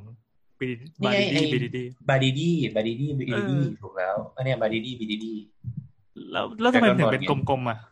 ก็คือบลูไงอ๋ออันนี้คือบูเหรอไข่ของบูนี่ไข่บูเออไข่บูอ๋อครับผมคำถามต่อมานะครับจากคุณนิวอูโน่ไข่บูสีอะไรไม่ใช่โว้ย ก็คือถ้าบีบไข่แล้วเขาจะร้องแบบนี้หรอไม่มีใครสนใจตัวเลยขอโทษโทษโทษเขาบอกว่ากำลังเล็งจะสร้างบ้านไม่รู้ว่าจะใช้แบบไหนดีเอ่อหมายถึงว่าระหว่างบ้านน็อกดาวน์กับบ้านปกติอือหืออ๋อถามต่อว่าเอ่อโจทย์ที่ใช้ในการสร้างมีวิธีเลือกต่างๆหรือว่าข้อจำกัดด้านไหนในการสร้างไหมเขาก็เลยให้โจทย์มาเนาะก็บอกว่าเงินเป็นข้อจำกัดนะฮะก็มีงบอยู่ประมาณ หนึ่งจุดสอง ล้านเผื่อไว้ สามแสน อยากได้บ้านสองชั้นขนาดราวๆแปดสิบตารางเมตรที่ดินไม่มีข้อจำกัดแต่เห็นว่าจะขอน้ำไฟต้องมีบ้านเลขที่ต้องขออนุญาตอีกไม่รู้ว่าขออนุญาตกับบ้านน็อกดาวน์จะง่ายไหมกังวลเรื่องระยะยาวกับความมั่นคงบ้านน็อกดาวน์ไม่ลงเสาเข็มเกิดนานไปดินซุดจะมีปัญหาไหมหรือไม่ต่างกับบ้านลงเสาโอ้อันนี้ต่างจากข้อแรกเลยนะข้อแรกสุดคือถามมาแบบกว้างๆไม่ค่อยมีโจทย์อะไรแต่นี้พอยิงไปป้าว่าเอ้ยลองสโคปให้แคบลงมาอีกนิดนึงมาเพียบเลยโดยทั้งหมดคือมีมีเอ่อเข็มขัดที่รัดทุกอย่างไว้ก็คืองบมีจำกัดอืมเออเดี๋ยวก่อนอ่างั้นงั้นเรามาคุยกันก่อนว่างบที่เขาให้มา หนึ่งจุดสอง ล้านแล้วก็อยากได้เป็นบ้านสองชั้นที่มีขนาดพื้นที่เท่าไหร่นะเมื่อกี้แปดสิบป่ะแปดสิบตารางเมตรค่ะแปดสิบเป็นตารางคือเวลาเราวัดพื้นที่ใช้สอยของตัวบ้านเนี่ยนับเป็นตารางเมตรแต่ถ้าเป็นที่ดินแล้วนับเป็นตารางวาซึ่งก็เอาสี่ไปคูณสี่ไปคูณนะแต่จริงๆแปดสิบตารางเมตรคือมันเล็กมากเลยนะแปดคูณสิบนะก็อืมเดี๋ยวแปดคูณสิบ แปดคูณสิบแล้วแถมเป็นสองชั้นด้วยไม่เพราะว่าที่เห็นบ้านสมัยนี้ในกรุงเทพเนี่ยบ้านสองชั้นปกติมันอย่างน้อยประมาณสักสองร้อยอะไรเงี้ยสองร้อยนี่ใหญ่แล้วนะถ้าเป็นถ้าเป็นเอ่อทาวน์โฮมทาวน์เฮาส์อ๋อบ้านเดี่ยวบ้านเดี่ยวบ้านเดี่ยวประมาณสองร้อยถ้าเป็นทาวน์โฮมประมาณหนึ่งร้อยห้าสิบอะไรอย่างงี้หนึ่งร้อยยี่สิบ หนึ่งร้อยห้าสิบมาตรฐานอันนี้คือมาตรฐานมาอ่าที่ประมาณแบบหนึ่ง หนึ่งจุดเจ็ด ล้าน หนึ่งจุดแปด ล้านอะไรอย่างเงี้ย หนึ่ง สองจุดสอง ล้านประมาณนี้แหละขึ้นอยู่กับทำเลคือจะได้ให้เขานึกภาพออกไงว่าไอ้แปดสิบเนี่ยมันคือครึ่งหนึ่งของของแนวทาวน์เฮาส์ทาวน์โฮมก็จะเป็นหลังที่เล็กลงมาหน่อยแล้วก็งบประมาณคือประมาณ หนึ่งจุดสอง ล้านเนี่ยจะทำอะไรได้บ้างไหมเดี๋ยวแป๊บนึงนะ หนึ่งจุดสอง ล้านใช่ไหมเราขอกดเครื่องคิดเลขเลยนี่สิบตารางเมตรใช่ไหมตกตารางเมตรละ หนึ่งหมื่นเจ็ดพัน นะก็ก็ถ้าเป็นต่างจังหวัดเนี่ย หนึ่งหมื่นเจ็ดพัน นี่คือก็งดงามเลยอันนี้คือเขาอยู่ต่างจังหวัดเหรอเขาไม่แน่ใจไม่แน่ใจแต่เขาพูดประมาณว่าเขามีที่เหมือนมีที่ดินอยู่แล้วปะอย่างนี้เอาเอาเอาเคสเอาเคสเชียงรายก่อนเคสเชียงรายที่เรารู้อะราคาประเมินมาตรฐานนะตอนนี้อยู่ที่ประมาณ หนึ่งหมื่นหนึ่งพัน บาทต่อตารางเมตร หนึ่งหมื่นหนึ่งพัน นี่คือได้เกรดแบบสแตนดาร์ดสุดๆเลยป่ะส้วมเป็นส้วมธรรมดาอะไรเงี้ย B บวก B บวก B บวกคือพื้นเป็นอะไร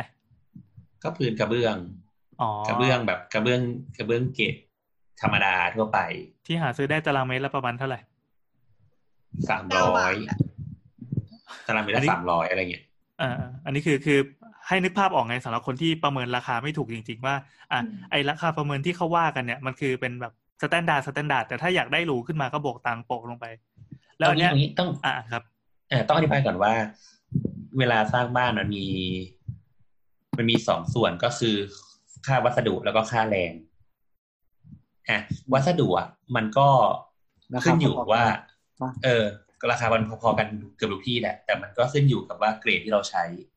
เช่นกระเบื้องจากจีนกระเบื้องอิตาลีจะใช้หินอ่อนใช้แกรนิตใช้กระเบื้องปกติก็คือบานตรงนี้แหละใช่ๆคราวนี้มันก็จะขึ้นอยู่ว่าเราคาดหวังความเป๊ะของมันขนาดไหนหรือว่าความหรูหราของมันขนาดไหนหรือว่าอย่างหินอ่อนเนี่ยหินอ่อนแผ่นใหญ่หินอ่อนแผ่นเล็กราคาต่างกันหมดเลยหรือว่าหินอ่อนที่ตัดตัดไซส์ไม่มาตรฐานอะไรเงี้ยก็จะมีบวกเข้าไปแบบค่าตัดแบบแผ่นละเก้าสิบบาทอะไรเงี้ยมันก็จะมีบวกคุณมีอ่ะอันนี้เป็นเรื่องของค่าวัสดุอีกส่วนหนึ่งก็คือค่าแรงค่าแรงเนี่ยก็ขึ้นอยู่กับขึ้นอยู่หลายอย่างเช่นถ้าสมมติว่าโครงการมันเล็กเขาก็อาจจะชาร์จค่าแรงเยอะเช่นสมมติว่ามีคนบอกว่าไปปูพื้นที่คอนโดเนี่ยสมมติแค่ปูพื้นที่คอนโดนะอันเนี้ยก็ค่าแรงจากแบบค่าแรงปูตารางเมตรละสองร้อยก็อาจจะเป็นตารางเมตรละสี่ร้อยเอออะไรพวกนี้แต่ว่าถ้าเกิดบ้านมันใหญ่ขึ้นก็อาจจะถูกลงอะไรเงี้ยแต่ว่าสมมติว่าถ้าต่างจังหวัดมันก็จะแบบแค่ค่าแรงแบบ ค่าปูพื้นกระเบื้องตารางเมตรละหนึ่งร้อยห้าสิบบาทแต่ถ้ากรุงเทพก็จะสามร้อยอะไรอย่างเงี้ยอืมอันนี้คร่าวๆก็เป็นเรื่องเหมือนเขาจะต้องแบ่งคนมาเพื่อมาทำงานเรานะยิ่งงานเล็กเท่าไหร่ก็เขาก็แทนที่จะเอาคนเนี้ยไปทำงานที่มันแพงกว่าก็มันทำงานที่เล็กมันก็เหมือนซื้อซื้อซื้อปลีกซื้อส่งอ่ะอ่าอ่าใช่ใช่ใช่อืมแล้วไงต่อคำตอบจากพี่โอครับครับเออเขาบอกว่าถ้าจะคสลคอนกรีตเสริมเหล็กใช่ไหมทั้งโครงเหล็กเอ่อแปดสิบตารางเมตรลงเข็มเบาตารางเมตรละ หนึ่งหมื่นสองพันห้าร้อย พอทำได้อยู่แต่ของธรรมดา สามแสน ที่เหลือก็ใช้พวกเฟอร์ตกแต่งอุปกรณ์ไฟฟ้าม่านเหล็กดัดมุ้งลวดตีราคาล้านเดียวเออประมาณนั้นก็แสดงว่าสามารถทำได้ได้ก็ทำได้ทำได้พอพอทำได้ไม่ขี้เหร่ทีนี้ลองไปดูแล้วกันว่าแปดสิบตารางเมตรที่ประเมินมามันมันอาจจะอยู่สบายหรือเปล่าก็ลองดูว่าโจทย์นี้มันจะขยับขยายอย่างที่คำถามแรกได้ได้มีการคุยกันนะว่าบางครั้งโจทย์ที่ลูกค้าคือเจ้าของบ้านน่ะกำหนดมามันอาจจะเป็นโจทย์ที่สุดท้ายแล้วจะต้องขยับก็ได้ด้วยด้วยการใช้งานจริงที่แบบลองมาคุยกับสถาปนิกดูแต่จริงๆอ่ะเนี่ยเรามีคำถามว่าไอ้คำว่าแปดสิบตารางเมตรเนี่ยมันคืออะไรเห็นไหมล่ะเอามาจากไหนอะไรเงี้ยมันก็ต้องดูโจทย์อีกทีก็จะคำนวณมาแล้วก็ได้ว่าห้องนอนแค่นี้พอห้องครัวแค่นี้พอแต่ว่าสุดท้ายแล้วถ้ามันทำมันจะมีพวกทางเดินมีนู่นมีนี่ไม่คือคืออันนี้อันนี้ตีโจทย์มาจากคือตอนแรกเขาถามเรื่องบ้านน็อกดาวน์กับบ้านที่สร้างก่อสร้างขึ้นมาเนี่ยแล้วทีนี้ก็คือเราก็เลยถามโจทย์ให้มันลึกขึ้นไปอีกว่าทำไมถึงคอนซิเดอร์สิ่งนี้เขาบอกว่าอ่ะมีงบเท่านี้ความต้องการประมาณนี้อะไรเงี้ยเราก็เลยสิ่งที่เราตอบกลับมาตอนนี้หมายถึงว่ามันสามารถสร้างแบบการก่อสร้างปกติได้โดยที่ไม่ต้องใช้บ้านนอกดาวเอ้ยเราเราเราอันนี้เราสงสัยเราถามเองต่อเนื่องจากคำถามเมื่อกี้บ้านนอกดาวเนี่ยมันแพงกว่าบ้านที่เราก่อสร้างเราไปเองปะไม่อ๋อเหรอบ้านนอกดาวถูกเหรอหรือว่ามันแพงกว่าบอกว่ามันเกือบพอๆกันนะไม่ได้ไม่ได้แพงกว่ามันก็มีหลายถูกกว่าเท่าไหร่เอสซีจีเออคืออย่างนี้บ้านนอกดาวอ่ะเวลาจะซื้ออ่ะต้องต้องดูดีๆนะมันจะมีดอกจันหนึ่งตัวแล้วเขียนว่าไม่รวมค่าทำฐานรากเออปกติโอ้ปกติมันไม่รวมอยู่แล้วแล้วก็รวมเข็มอะไรเงี้ยไม่รวมดังนั้นเนี่ยสมมติว่าสมมติว่าสมมติว่าซื้อบ้านนอกดาวสามแสนเนี่ยไอ้ค่าทำฐานแรกฐานรากอาจจะอีกสักหนึ่งแสนก็ได้โอ้คือบางบางพื้นที่ค่าฐานรากอาจจะเป็นส่วนที่แพงที่สุดก็ได้ป่ะก็คำตอบพี่โออ่ะคือบ้านนอกดาวอ่าๆใช่ๆๆบ้านนอกดาวมันมันมีค่าฐานรากนะแล้วก็ค่าขนส่งก็จะเขียนไว้สองอย่างใช่แบบว่าจะไปวางตรงไหนคือเอางี้เราว่าความเป็นบ้านนอกดาวข้อดีมันคือมันควบคุมคุณภาพได้นี่ต้องบอกก่อนนะมันควบคุมคุณภาพได้เพราะมันทำระบบเดียวอ่ะมันทำสิ่งสิ่งนี้สิ่งเดียวจนเชี่ยวชาญมันคือเหมือนเหมือนผลิตสินค้าโรงงานเออมันคือมันคือมันคือเฟอร์นิเจอร์อีเกียที่ประกอบอ่ะอ่าถึงเขาก็มาประกอบทุกๆๆๆเสร็จแล้วก็คุมเวลาได้อะไรอย่างเงี้ยเร็วเร็วแล้วก็มีมาตรฐานแล้วก็มีแบบประกันมีวารันตีนู่นนี่นั่นอะไรอย่างเงี้ยไม่แต่จริงๆเราเราส่วนตัวเราสู่แอสเซทที่มันสำคัญที่สุดมันคือเรื่องเวลาป่ะวะก็ก็ใช่ไงก็ทารี่มันก็บ้านนอกดาวก็อาจจะเป็นอาจจะดีก็ได้นี่คิดออกไปแต่ข้อเสียของการดีไซน์ก็คือมันก็ถูกล็อกมันก็บล็อกมันก็เหมือนไปซื้อบ้านจัดสรรสร้างบ้านเองก็คนละแบบถูกป่ะอย่างพี่แอนเนี่ยสร้างบ้านเองไลฟ์สไตล์ของคุณมันสู่ adjust เข้ากับสิ่งนี้ได้อย่างง่ายดายก็อืมไอ้อย่างนี้เราว่าง่ายสุดถามพี่แอนพี่แอนเคยอยู่ทั้งบ้านที่มันสำเร็จรูปแล้วก็บ้านสร้างเองมันความแตกต่างขนาดไหนโอ้โหแล้วแต่กิเลสเลยป่ะบ้านสร้างเองมันมันแล้วแต่งบอะถ้างบเยอะก็กดลงไปกดได้ตามใจชอบแล้วอยากได้อะไรเออแต่ถ้าเป็นบ้านจัดสรรควบคุมควบคุมบางอย่างได้มันกว่าใช่ไหมใช่ใช่ใช่ใช่มันคัสตอมอ่ะมันมีความเป็น Android อ่ะแล้วซึ่งเราก็เออเราก็แฮปปี้ดีคิดว่าชาตินี้คงไม่อยู่บ้านจัดสรรแล้วอ่ะเพราะว่าเหมือนเรา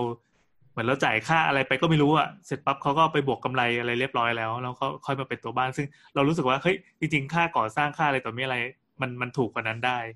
อืมซึ่งจริงๆแล้วก็คือเราซื้อของถ้าเป็นราคาโครงการก็ลดไปแบบห้าสิบหกสิบเปอร์เซ็นต์อะไรแบบนั้นเลยอะไรแบบนั้นเลย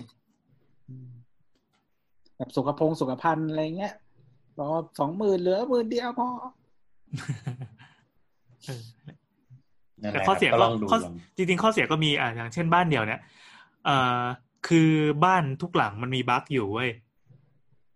แล้วทีเนี้ยบ้านจัดสรรข้อดีก็คือมันผ่านผ่านผ่านการทดลองมาแล้วเยอะมันมันมีงานวิจัยในโครงการของบ้านตัวเองเช่นปั๊มอะไรแบบเดียวสองร้อยหลังสามร้อยหลังก็ว่าไปเวลามันเกิดปัญหามันจะเกิดแบบเอ้ยพอไปถามปั๊บมันจะได้รับการแก้ไขซึ่งเป็นลักษณะคล้ายๆกันนะเช่นเอ่ออะไรดีวะประตูอ่าอ่าของบนมีเคยมีเคสอะไรอย่างนั้นประตูประตูก็ได้ประตูแบบประตูมีช่องอะไรเงี้ยเอออะไรแบบนั้นก็จะรู้ว่ามีมีเอฟมีแบบมีบั๊กมาจากตรงนี้จะซ่อมยังไงมีโน้ตหามีทุกอย่างหลักใช่แต่สมมติว่ากับบ้านเดี่ยวที่มีการเขียนแบบเฉพาะเพื่อให้มาลงเนี่ยมันคือของใหม่เลยเราไม่มีทางรู้หรอกอย่างเช่นบ้านที่เราอยู่ทุกวันเนี้ยเรามีปัญหาก็คือบันไดที่ขึ้นชั้นสองอ่ะมันมืดไปมันมันจะติดไฟติดอะไรก็เออแบบถ้าถ้าเดินกลางวันโดยที่ไม่ต้องเปิดไฟเนี่ยมันจะลำบากต้องกดเปิดไฟก่อนอะไรเงี้ยเป็นต้นซึ่งการแก้มันอาจจะไม่ได้มันได้จะหมายถึงว่ามันอาจจะไม่ได้ถูกแก้ไขก่อนก่อสร้างมันต้องไปอยู่ก่อนหรืออะไรอย่างนี้เอออะไรแบบนี้ก็ประมาณนี้เออก็จริงๆสุดท้ายเราก็ว่าอย่างที่บอกไปก็ลองลองดูเรื่องงบประมาณอะไรนี้แหละก็ลองดูแล้วก็ลองไปเสิร์ชก็ได้ว่าราคาประเมินก่อสร้างกลางมันจะมีอยู่แล้วทุกปีก็จะได้เห็นภาพคร่าวๆว่าฉันมีเงินเท่านี้แล้วก็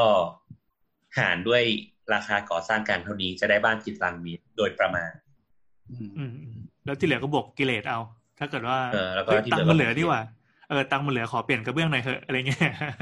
เราเราเอางี้เราแนะนำคร่าวๆอีกด้วยเราแนะนำคร่าวๆว่าสมมติว่ามีเงินอยู่ร้อยบาทสมมตินะมีเงินอยู่ร้อยบาทแบ่งสร้างบ้านสักเจ็ดสิบบาททำอินทีเรียสักยี่สิบถึงยี่สิบห้าบาทแล้วก็ทำแลนด์สเคปสักห้าบาท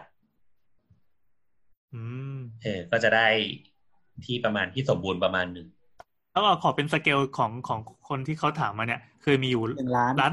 หนึ่งล้านใช่ไหมเอ้ยแล้วล้านสองที่เขาให้เผื่อด้วยเขาบอกว่าล้านสองแต่ว่าสมมุติว่าง่ายๆให้เป็นหนึ่งล้านแล้วกันนะอ่าๆหนึ่งล้านหนึ่ง หนึ่งล้านก็สร้างบ้านสัก เก้าแสน ก็ได้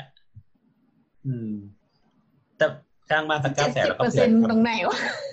ไม่ๆก็เผื่อๆไว้ไงก็ เก้าแสน แปดแสน คือ แปดแสน บ้านมันก็แทบไม่ทำอะไรไม่ได้แล้วป่ะอืมก็จะ เก้าแสน แล้วอีก หนึ่งแสน นึงก็ทำอินทีเรียเล็กๆน้อยๆก็ซื้อเฟอร์นิเจอร์อีเกียอีเกียเข้ามาก่อนก็ได้ไอ้ไอ้ติดแอร์นี่อยู่ในงบก้อนไหนจริงๆติดแอร์ต้องอยู่ในงบ หนึ่งแสน อ๋อก็อย่าลืมว่าเวลาสร้างบ้านนะต้องเผื่อเงินค่าแอร์ค่าบ้านเออค่าอินทีเรียค่านู่นค่านี่มันจิปาถะค่าเฟอร์นิเจอร์ร้อยตัวบานอ่ะบอกเลยบานบานบานไม่ต้องกลัวครับดังนั้นเวลาได้เงินมาก็บริหารก่อนแล้วก็แบ่งเป็นก้อนเป็นก้อนนั่นแหละเราคิดเราคิดข้อดีข้อดีว่าการสร้างบ้านแบบสร้างเองที่ไม่ใช่น็อกดาวน์ที่ค่อยๆสร้างไปเรื่อยๆรอเวลาเรามีเวลาให้ไปหาตังค์มาโปะได้เรามีเวลาให้ไปเลือกของแล้วเพิ่มบวกไปเรื่อยๆอะไรแบบนั้นใช่ใช่ใช่ใช่แล้วก็อีกอย่างก็คือเวลาจะสร้างบ้านอ่ะที่สำคัญคือเผื่อเวลาไว้เยอะๆหน่อยทำไมอ่ะบ้านหลังหนึ่งมันไม่ได้สร้างทันทีไงมันต้องใช้เวลาบ้านพี่แอนสร้างกี่เดือนโอ้ยเกือบปีเวลาดีเลยทีเดียวเวลาคาดการณ์กับเวลาที่บอกมาประมาณเดียวกันก็นี่แหละก็เลยบอกว่าจะสร้างบ้านต้องเผื่อเวลานิดหนึ่งแต่ถ้าสร้างบ้านน็อกดาวน์มันจะเร็วมากอืมเออก็จะต่างกันบ้านถ้าสมมติสร้างบ้านก็เผื่อไว้สักแปดเดือนเก้าเดือนจะได้เข้าอยู่อ่ะมากเราก็ไม่มีเวลาไปเติมของใช่เออใช่เรื่องการเรื่องการหารายได้อันนี้คือประสบการณ์ตรงไงคือตอนแรกคิดว่างบเราแม่งมีแค่นี้ว่ะยังไงก็เพิ่มไม่ได้แล้วแต่พออยู่ไปปั๊บคือบ้านที่บ้านเนี่ยใช้เวลาสร้างสิบเดือนไอ้สิบเดือนนั้นนะเราแบบก็ทำงานหาเงินมาเอ้าตังค์แม่งเหลือว่ะเหลือก็ไปซื้ออะไรมาเพิ่มกิเลสให้ตัวเองได้อีกแปลว่าคือบานมั้ยแปลว่ามันประหยัดสองต่อใช่มั้ยพอมันประหยัดเวลาแล้วก็โดยเริ่มต้นลักษณะใกล้เคียงมันน่าจะถูกกว่าเนี่ยแปลว่ามันก็ลดกิเลสเราไปด้วยเพราะมึงต้องอยู่แล้วแหละใช่ ลองดูอ้าวไม่ไม่มีเสียงอ่ะเราเราทำเสียงเองก็ได้จบคำถามครับว้าว ข้อต่อไปข้อต่อไปครับผม จากคุณ Edited by Gabriel Ray มั้งถามสาวๆนะมี อี พี ไหนตอนไหนที่ว่าด้วยแก้ปัญหาส้วมตันบ้างคะหรือถ้ายังไม่มีขอเสนอในช่วงช่างเถอะค่ะที่บ้านปัจจุบันที่อยู่นี่มือสองส้วมชั้นล่างพอเกินลิมิตทีไรชอบตันทุกที่แก้ปัญหาด้วยใช้กล่องย่อยส้วมที่ซื้อได้ทั่วไปแต่บางครั้งช้ามากๆเคยใช้วิธีแมนนวลสุดๆแต่มันผะอืดผะอมเกินค่ะยังไงครับเราเอ้ยไมค์เราเสียใช่ป่ะอ่าได้ได้ยินแล้วอ๋อเออเราเคยดูรายการนึงของใน Netflix อ่ะที่มันเฮียลิทำโฮมสเตย์อ่ะเคยดูกันป่ะต้องมีใครเคยดูแน่เลยนะที่นี้ดูจากหน้าแล้ว นั่นแหละเออแล้วก็เหมือนแบบเฮียลิอ่ะเขาเอาบ้านบ้านที่เขาอยู่จริงๆอ่ะทำเป็นโฮมสเตย์แล้วก็มีคนเข้ามาอยู่เยอะมากเขาเรียกว่าเรือนแรมเออ ค, คิดว่าน่าจะแบบน่าน่าจะรับคนน่ะมากเกินกว่าที่ที่ที่ตั้งบ้านไว้ตอนแรกอ่ะนึกออกไหมมันก็เลยมีปัญหาส้วมตันเพราะว่าเขาบอกว่าชั้นสองน้ำเอื่อยด้วยอะไรเงี้ยอืมแล้วก็คนคนที่มาแก้ให้อ่ะก็คือเป็นไอดอลแหละเป็นยุนอารู้จักปะกลุ่มตัวเจเนเรชั่นน่ะเหรอมันต้องมันต้องรู้จักสักคนแล้วแหละเอ้ยแต่ฉันจำผิดปะวะจำไม่ได้ว่ายุนอาหรือ ไอ ยู อ่ะเป็นคนแก้ซีซั่นหนึ่งมันเป็น ไอ ยู ซีซั่นสองเป็นยุนอานั่นแหละน่าจะยุนอาถ้าจำไม่ผิดมาแก้เขาเอาไอดอลมาแก้ปัญหาให้เหรอไม่ๆเขาเอาไอดอลมาเป็นลูกมือของโฮมสเตย์เฮ้ยอ่าแล้วไงต่อคือเฮียลิก็เป็นไอดอลนะเฮียเฮียลิถ้าเทียบกับไทยน่าจะเป็นตีนาอย่างเงี้ยเป็นเป็นดีว่าไปแล้วอะเราดูรายการเนี้ยเพราะเราชอบเฮียลิมากแนะนำให้ให้ดูชื่อแบบเฮียลิโฮมสเตย์มันดีเฮียลินี่มาจากคือ Wonder Girls ป่ะไม่ใช่เฮียลิมาจาก Finkel ป่ะผมไม่รู้จักจำไม่ได้จำเราเรามารู้จักเขาตอนที่เขาแยกมาทำคนเดียวแล้วถ้าถ้าถ้าเธอเคยเล่นเกม Audition นะมันจะมีเพลงjust one ten minute เนกาชิเนโนชิกาอันนั้นอะเพลงของเฮียลิอืมแบดเกิลได้ไหมแบดเกิลเออแบบแบบแบบแบดเกิลที่ตอนหลังโดนแบน เอ็ม วี เพราะใน เอ็ม วี ไม่คาดเข็มขัดนิรภัยแล้วเกาหลีก็เลยแบน ห้ามฉายเอออันนั่นแหละกลับมาก็คือเขาอะเป็นไอดอลที่ดังอยู่ยุคนึงแล้วเขาก็ไปแต่งงานกับผู้ชายที่อยู่ในวงการเป็นโปรดิวเซอร์เพลงนั่นแหละอืมแล้วก็แบบไปสร้างบ้านกันอยู่เกาะเจจูทีเนี้ยเหมือนแบบเออก็ก็ทำเป็นรายการโฮมสเตย์ขึ้นมาแล้วก็จะแบบแต่ละซีซั่นน่ะก็จะมีสุดยอดนักร้องไอดอลเนี้ยมาเป็นแบบลูกมือที่ช่วยทำอาหารทำอะไรเงี้ยคนที่ไปพักก็คือแบบเปิดประตูมาจะสตันแบบโอะอะไรเงี้ยกลับมาที่เรื่องส้วมตันก็คือ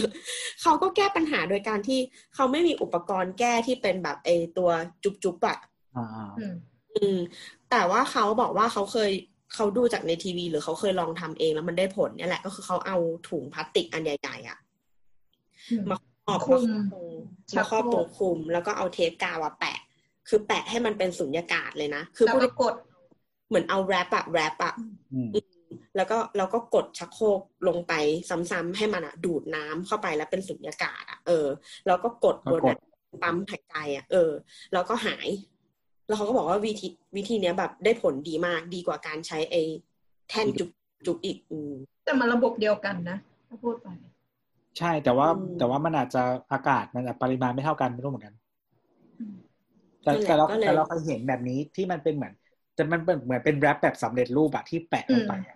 เป็นเครื่องมือเลยใช่ใช่ใช่แล้วก็ทำแบบพี่แนทบอกนั่นแหละก็กดน้ำแล้วก็พอมันโป่งๆอะแล้วก็กดกดอีอีที่แรปนี่แหละนึกภาพว่าถ้าใช้ถุงพลาสติกแล้วแบบกดกดแบบขี้ก็อยู่ข้างล่างแล้วมันเออมันแตกโผล่ลงไปอีพลาสติกแรปก็น่ากลัวแตกเหมือนกันแหละก็เซ็นเข้าปากไม่แต่ไอ้ที่ที่ทำมาแบบ proper อ่ะเข้าใจว่ามันหนาพอสมควรอ่าก็ต้องอย่างนั้นสิวะเออแต่ว่าถ้าเป็นถุงหรือว่าพลาสติกแรปที่มันบางอ่ะแล้วถ้าขี้เรากดย้อนย้อนตอนที่เรากดกดอีถุงอยู่แล้วมันแตกขึ้นมาหรือแตกคามือโอ้แตกคามือครับอ่ะแล้วแล้วมีคำตอบจากฝั่งถามนิกบ้างไหมครับส้วมตันคือส้วมตันมันมีหลายกรณีอะเพราะว่าระบบส้วมของไทยมันมีหลายแบบเออคือมันมีแบบส้วมซึมกับที่เป็นแบบถังขี้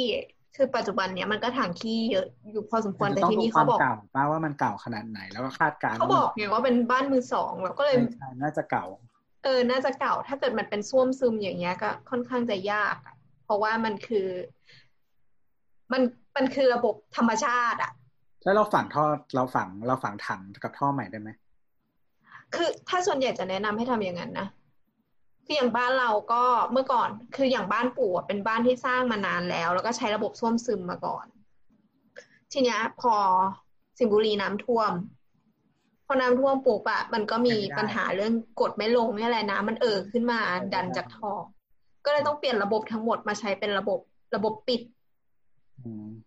อืมก็ก็ก็ทำแบบนี้แหละแล้วก็ถ้าเต็มก็คือคือปกติไอ้ตัวถังถังย่อยอ่ะมันจะใส่แบคทีเรียลงไปอยู่แล้ว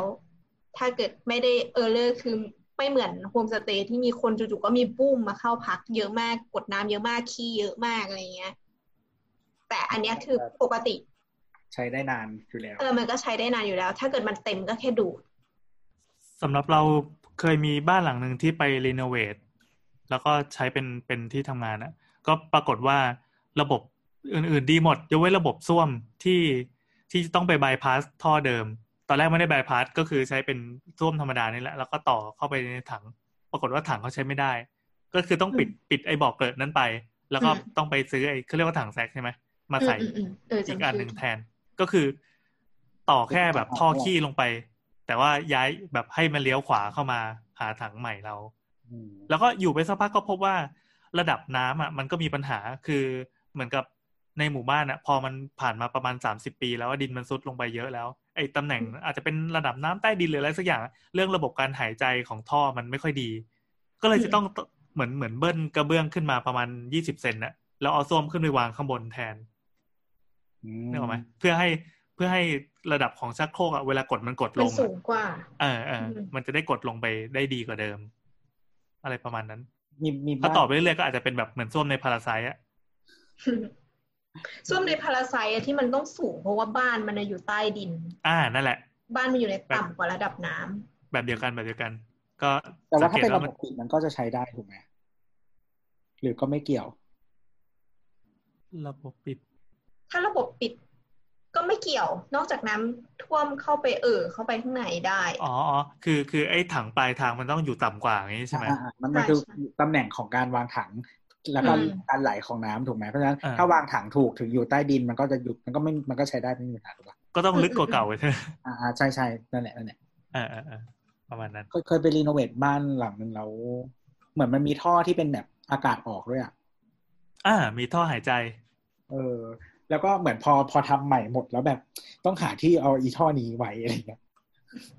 แล้วเวลาแบบงูมันเลื้อยเข้าก็เลื้อยเข้าท่อเนี่ยเข้าหายใจเออแล้วก็ไปเมื่อสุดท้ายแล้วก็คือแบบทำทำเอาท่อนี้ไปหลบหลบหลบแล้วก็แบบต้องไปออกอีกที่แบบสูงสูงเลยอ่ะใช่ใช่ท่ออากาศนี่เป็นบั๊กนะบางคนก็แบบว่าไม่ใส่ใจคือจริงๆท่ออากาศถ้าเกิดมันอยู่ต่ำเกินไปกลิ่นมันจะลอยขึ้นมาใช่ใช่ในระดับคนได้กลิ่นคือคืออันนี้เนื่องจากว่ามันเป็นทาวน์โฮมแล้วก็พื้นที่หลังบ้านอ่ะมันถูกต่อเติมไปหมดแล้วเนอะปะเออเพราะฉะนั้นเนี่ยการหาที่หลบท่อคือจะยากมากอะไรเงี้ยสุดท้ายก็หาที่หลบแล้วก็ออกไปบนหลังคาถูกถูกเราก็ต่อท่อถึงหลังคามีวิธีอื่นอีกไหมครับไม่มีแล้วตามระดับเงินนะฮะเงินเยอะก็ทุบทำใหม่ไปเลยนะครับครับหรือถ้าเยอะกว่านั้นก็เปลี่ยนบ้านครับเดี๋ยวนะคลาสสิกของเราแต่เราเราอยากรู้คำว่ากล่องย่อยส้วมคือเราไม่รู้จักน่าจะเป็นจุลินทรีย์มั้งเออเออเออหรอหรอ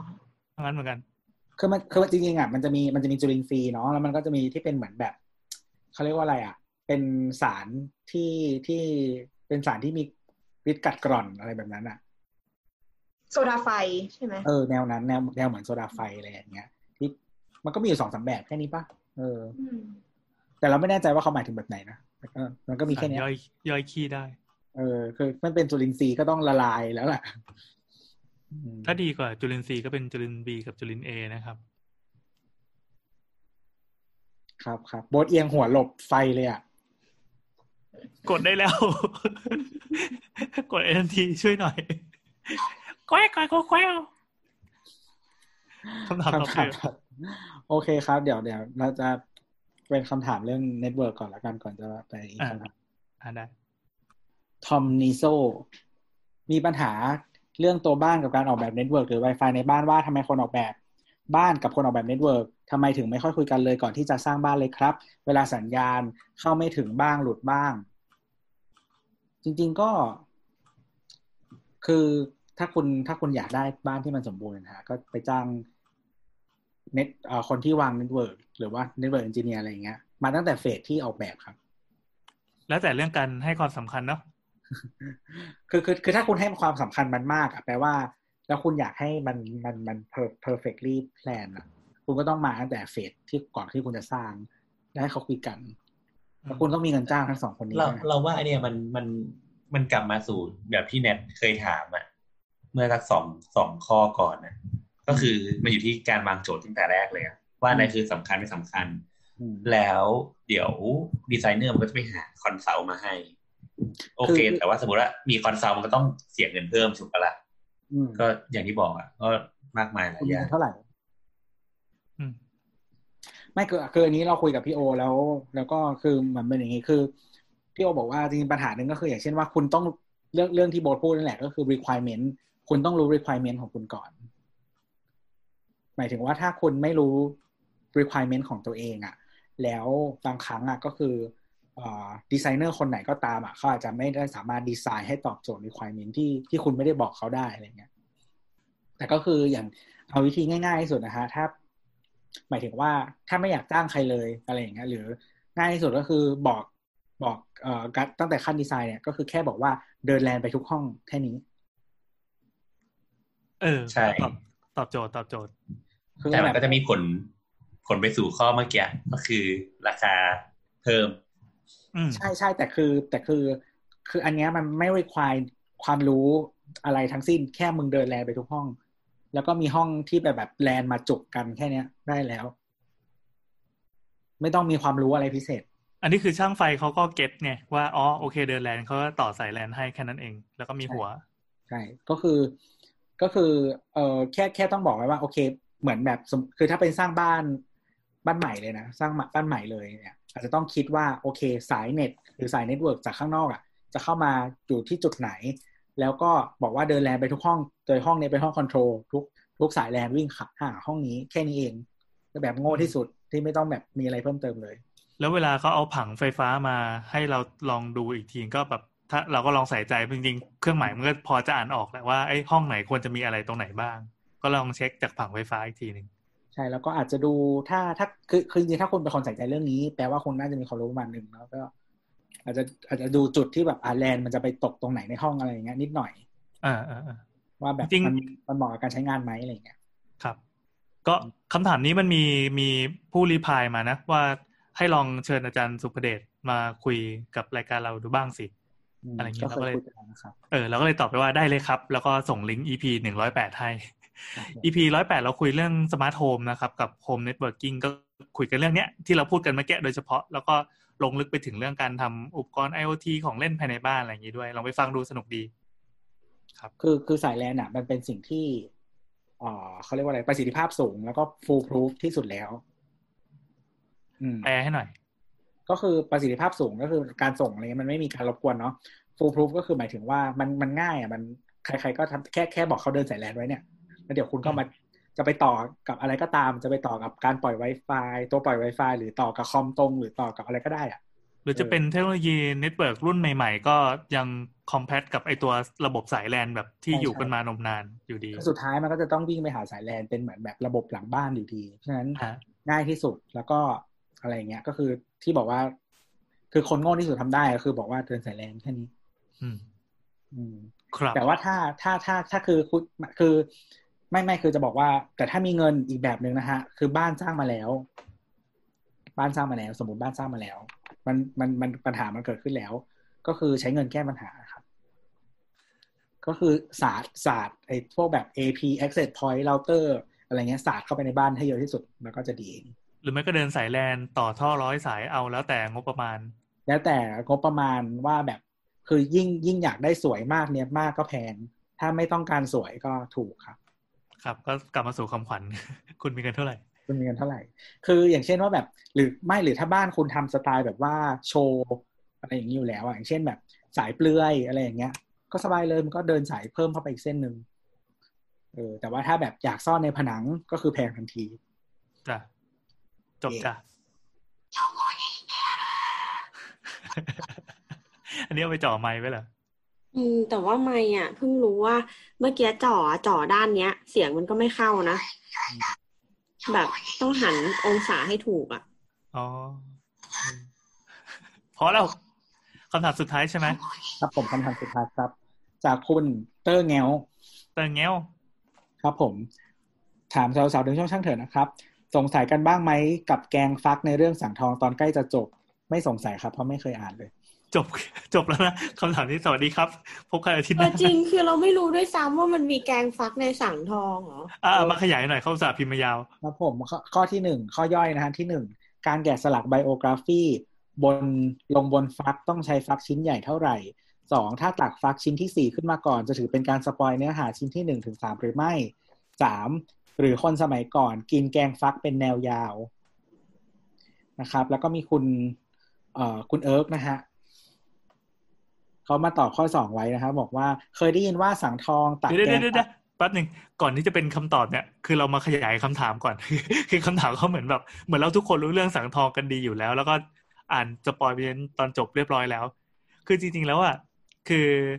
เขาเรียกว่าเป็นเป็นพระราชนิพนธ์ป่ะสังทองเนี่ยรอ, รออะไรนะรอสองใช่ไหมมันชื่อตอนเว้ยมันมีชื่อ อี พี ว่าตอนนางจันเทวีสลักชิ้นฟักเป็นเรื่องเรานางกับพระสังเราไปหาดูสังทองอ่ะคือแม่เขาออกลูกมาเป็นหอยนะแล้วเด็กออกหอยอีกทีนึงใช่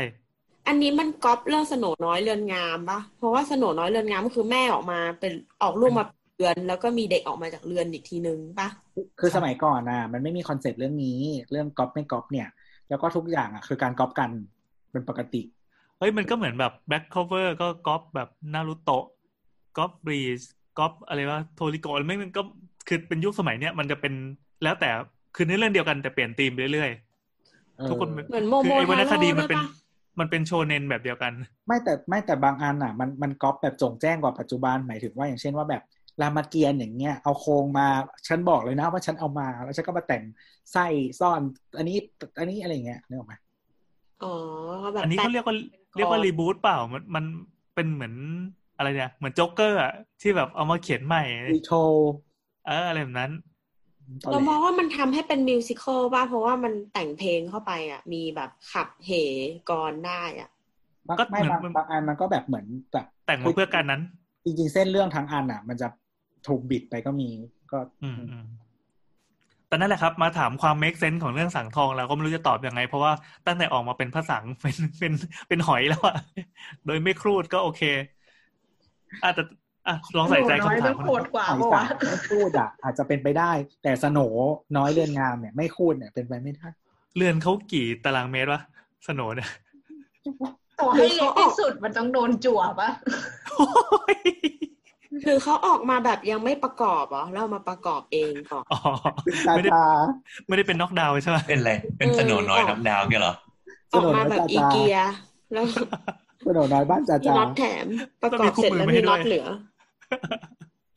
น่ากลัวอ่ะโอเคก็สปอยตอนนี้ก็คือคือเป็นประมาณว่าสังทองก็มีการแกงบดแกงฟักนะมีสลักชิ้นฟักเจ็ดชิ้นชิ้นทำแกงเล่าเรื่องราวแต่หนหลังลงในชิ้นฟักเพื่อให้พระสังฆ์ได้รู้แบบเหมือนรู้กำพืชของตัวเองอะไรอย่างนี้ป่ะ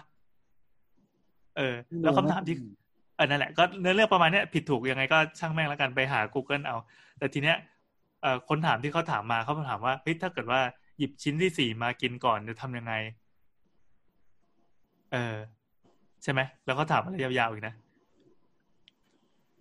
แล้วเขาไม่เขาก็ถามว่าเออเดี๋ยวก่อนนะ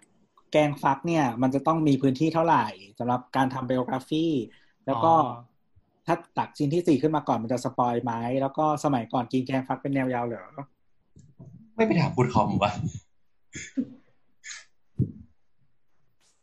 ไม่รู้ไม่รู้จะตอบไงวะเนี่ยถามคุณคอมได้ป่ะเราเราคิดว่าต่อให้ตักชิ้นที่สี่ขึ้นมาได้อ่ะสังทองก็จะหยุดดูก่อนอ๋อคืออย่างนี้บรรทัดแรกจะเขียนว่า ความเดิมจากตอนที่แล้วอะไรอย่างเงี้ยว่าไม่เขาไม่ได้ทำเป็นเนื้อเรื่องนะเขาไม่ได้ทำเป็นตัวหนังสือเขาทำเป็นรูปอ๋อเหรอว่าเป็นแกะสลักก็นี่ไบโอกราฟีอ๋ออ๋ออ๋อเอ้ยแล้วว่าน่าจะรู้เรื่องนะเหมือน Star Wars เริ่มภาคสี่ยังเก็ตเลยอ่ะไม่มีใครว่าเลยแต่แต่เราว่าด้วยถ้วยอ่ะมันอยู่ในถ้วยใช่ไหมอ่ามันก็ต้องอยู่ข้างล่างและธรรมชาติของฟักคนก็น่าจะรู้ว่ามันแบบบอบบางหมายถึงคนแล้วเละอ่ะเขากินจากบนลงล่างกันอยู่แล้วปะไม่แต่คือสมมติว่าเราตักมาชิ้นนึงก่อนแล้วเราอ่านแล้วรู้สึกว่ามันไม่คอมพลีทเราก็อาจจะหยิบชิ้นถัดมามาเรียงเออคือเรื่องของบ้านคือถ้าอยากใจมึงอยากอ่านนะมึงก็ต้องแบบเอามาเรียงปะอืออ่ะต่อไปคือเราเรียงคำเรียงคำตอบจากข้อหนึ่งเลยดีกว่าข้อหนึ่งการแกะสลักไบโอกราฟีลงบนฟักต้องใช้ฟักขนาดเท่าไหร่คือถ้าจัดสตอรี่บอร์ดดีๆอ่ะก็อาจจะสี่ช่องจบไงก็คือไงมีหอยเริ่มจากมีหอยมีแม่เบ่งหอยออกมาก่อนมีหอยซ้อนหอยอีกแล้วเราเป็นภาษานะสมมติเราตักแกงฟักปั๊บอยู่เจอรูปสลักรูปแบบหอยอะไรวะหอยทำไมวะเกี่ยวอะไรกับกูรีเลทเปล่าวะถ้าถ้าเจอกำลังจะกินข้าวหยิบนึกออกอ่ะแบบหยิบสมมติว่าแบบเปรียบเทียบยุคนี้ให้เป็นของขวัญหยิบช็อกโกแลตมาปุ๊บช็อกโกแลตปั๊มรูปจิ๋มที่มีหอยคาอยู่แบบยกขึ้นมาแทนคำบอกรักมีมีแบบหอยคาปิ๋มอยู่อย่างเงี้ยมันมีคำว่าปิ๋มแล้วบ่อยคอมพิวต์แล้วอ๋อเพอร์เจอร์เพอร์เจอร์พอยัง อี พี นี้ดึกแล้วอืมโอเคต่อไปก็คือคำถามข้อนี้ไม่มีคำตอบก็นี่แหละคำตอบอย่างไรจากเราคือจะเป็นคำถามอะไรวะจริงๆหนึ่งก็คือถ้าจัดสตอรี่บอร์ดดีก็อาจจะจบในสี่ช่องถ้าหยิบครั้งที่ชิ้นที่สี่มาก่อนก็เอามาเรียงบนจานได้โอเคถ้าไม่กินก่อนหรือคนสมัยก่อนกินแนวยาวไม่น่าจะนะเฮ้ยนี่คือตอบอย่างซีเรียสให้ได้ด้วยเหรอเจ๋งว่ะก็ซีเรียสไงจะได้เคลียร์โอเคก็ทั้งหมดก็เป็นคำตอบที่ได้เรื่องบ้างไม่ได้เรื่องบ้างนะครับจากเรา อี พี นี้อาจจะคุกคักนิดหน่อยเพราะว่าพอดีพอดีผมมีธุระต่างจังหวัดเลยอาจจะไม่ได้มาตัดเดทแอร์ออกอันนี้คือเนื้อหา หนึ่งร้อยเปอร์เซ็นต์ นะก็จะเป็นแบบนี้เราจะไม่อ่านคำตอบน้องเอิร์กหรออ๋อน้องเอิร์กน้องเอิร์กมาก่อนมาก่อนก่อนจะปิดท้ายน้องเอิร์กบอกว่าข้อสองเคยได้ยินว่าสังทองตักฟักขึ้นมาแล้วเห็นลายแกะสลักบนนั้นเลยนึกสงสัยเลยตักชิ้นฟักทั้งหมดออกมาแล้วเรียงลำดับเป็นเรื่องราวค่ะก็คือไม่รู้ว่าตักชิ้นไหนก่อนแต่โชคดีที่พี่แกไม่หิวจัดจนตักขึ้นมาแล้วกินเลยอ๋อก็เนี่ยตามตามที่ว่าก็คือเห็นแล้วก็งงเฮ้ยเกิดอะไรขึ้นมาแล้วก็อุทานว่าฟักคนเหี้ยอะไรมันจะสลักฟักทำไมโอเคสวัสดีครับเออว่าเขียนลงใบตรงใบตองอะไรยังพอได้อ่ะสำหรับ อี พี นี้ก็พอแล้วเว้ยสวัสดีก็ฟักครับครับถ้ามีคำถามอะไรที่ไม่ค่อยฟักมากก็มาถามสาวๆได้นะครับที่ Twitter แอดสาวๆนะหรือไม่ก็แฮชแท็กสาวๆแล้วก็เขียนว่าช่างเถอะด้วยก็ได้แล้วแต่ทำสบายเราจะมีโซเชียลลิสเนอร์นะครับไปส่องคำตอบคำถามของคุณมาตอบ Facebook Instagram อะไรก็ได้ครับครับแล้วแต่ครับแล้วก็ฝากสามโคกเรดิโอด้วยนะครับก็ฝากติดตามกันใน Spotify หรือว่า Apple Podcast ที่คุณเลือกฟังสำหรับวันนี้สวัสดีจ้าสวัสดีครับจบดี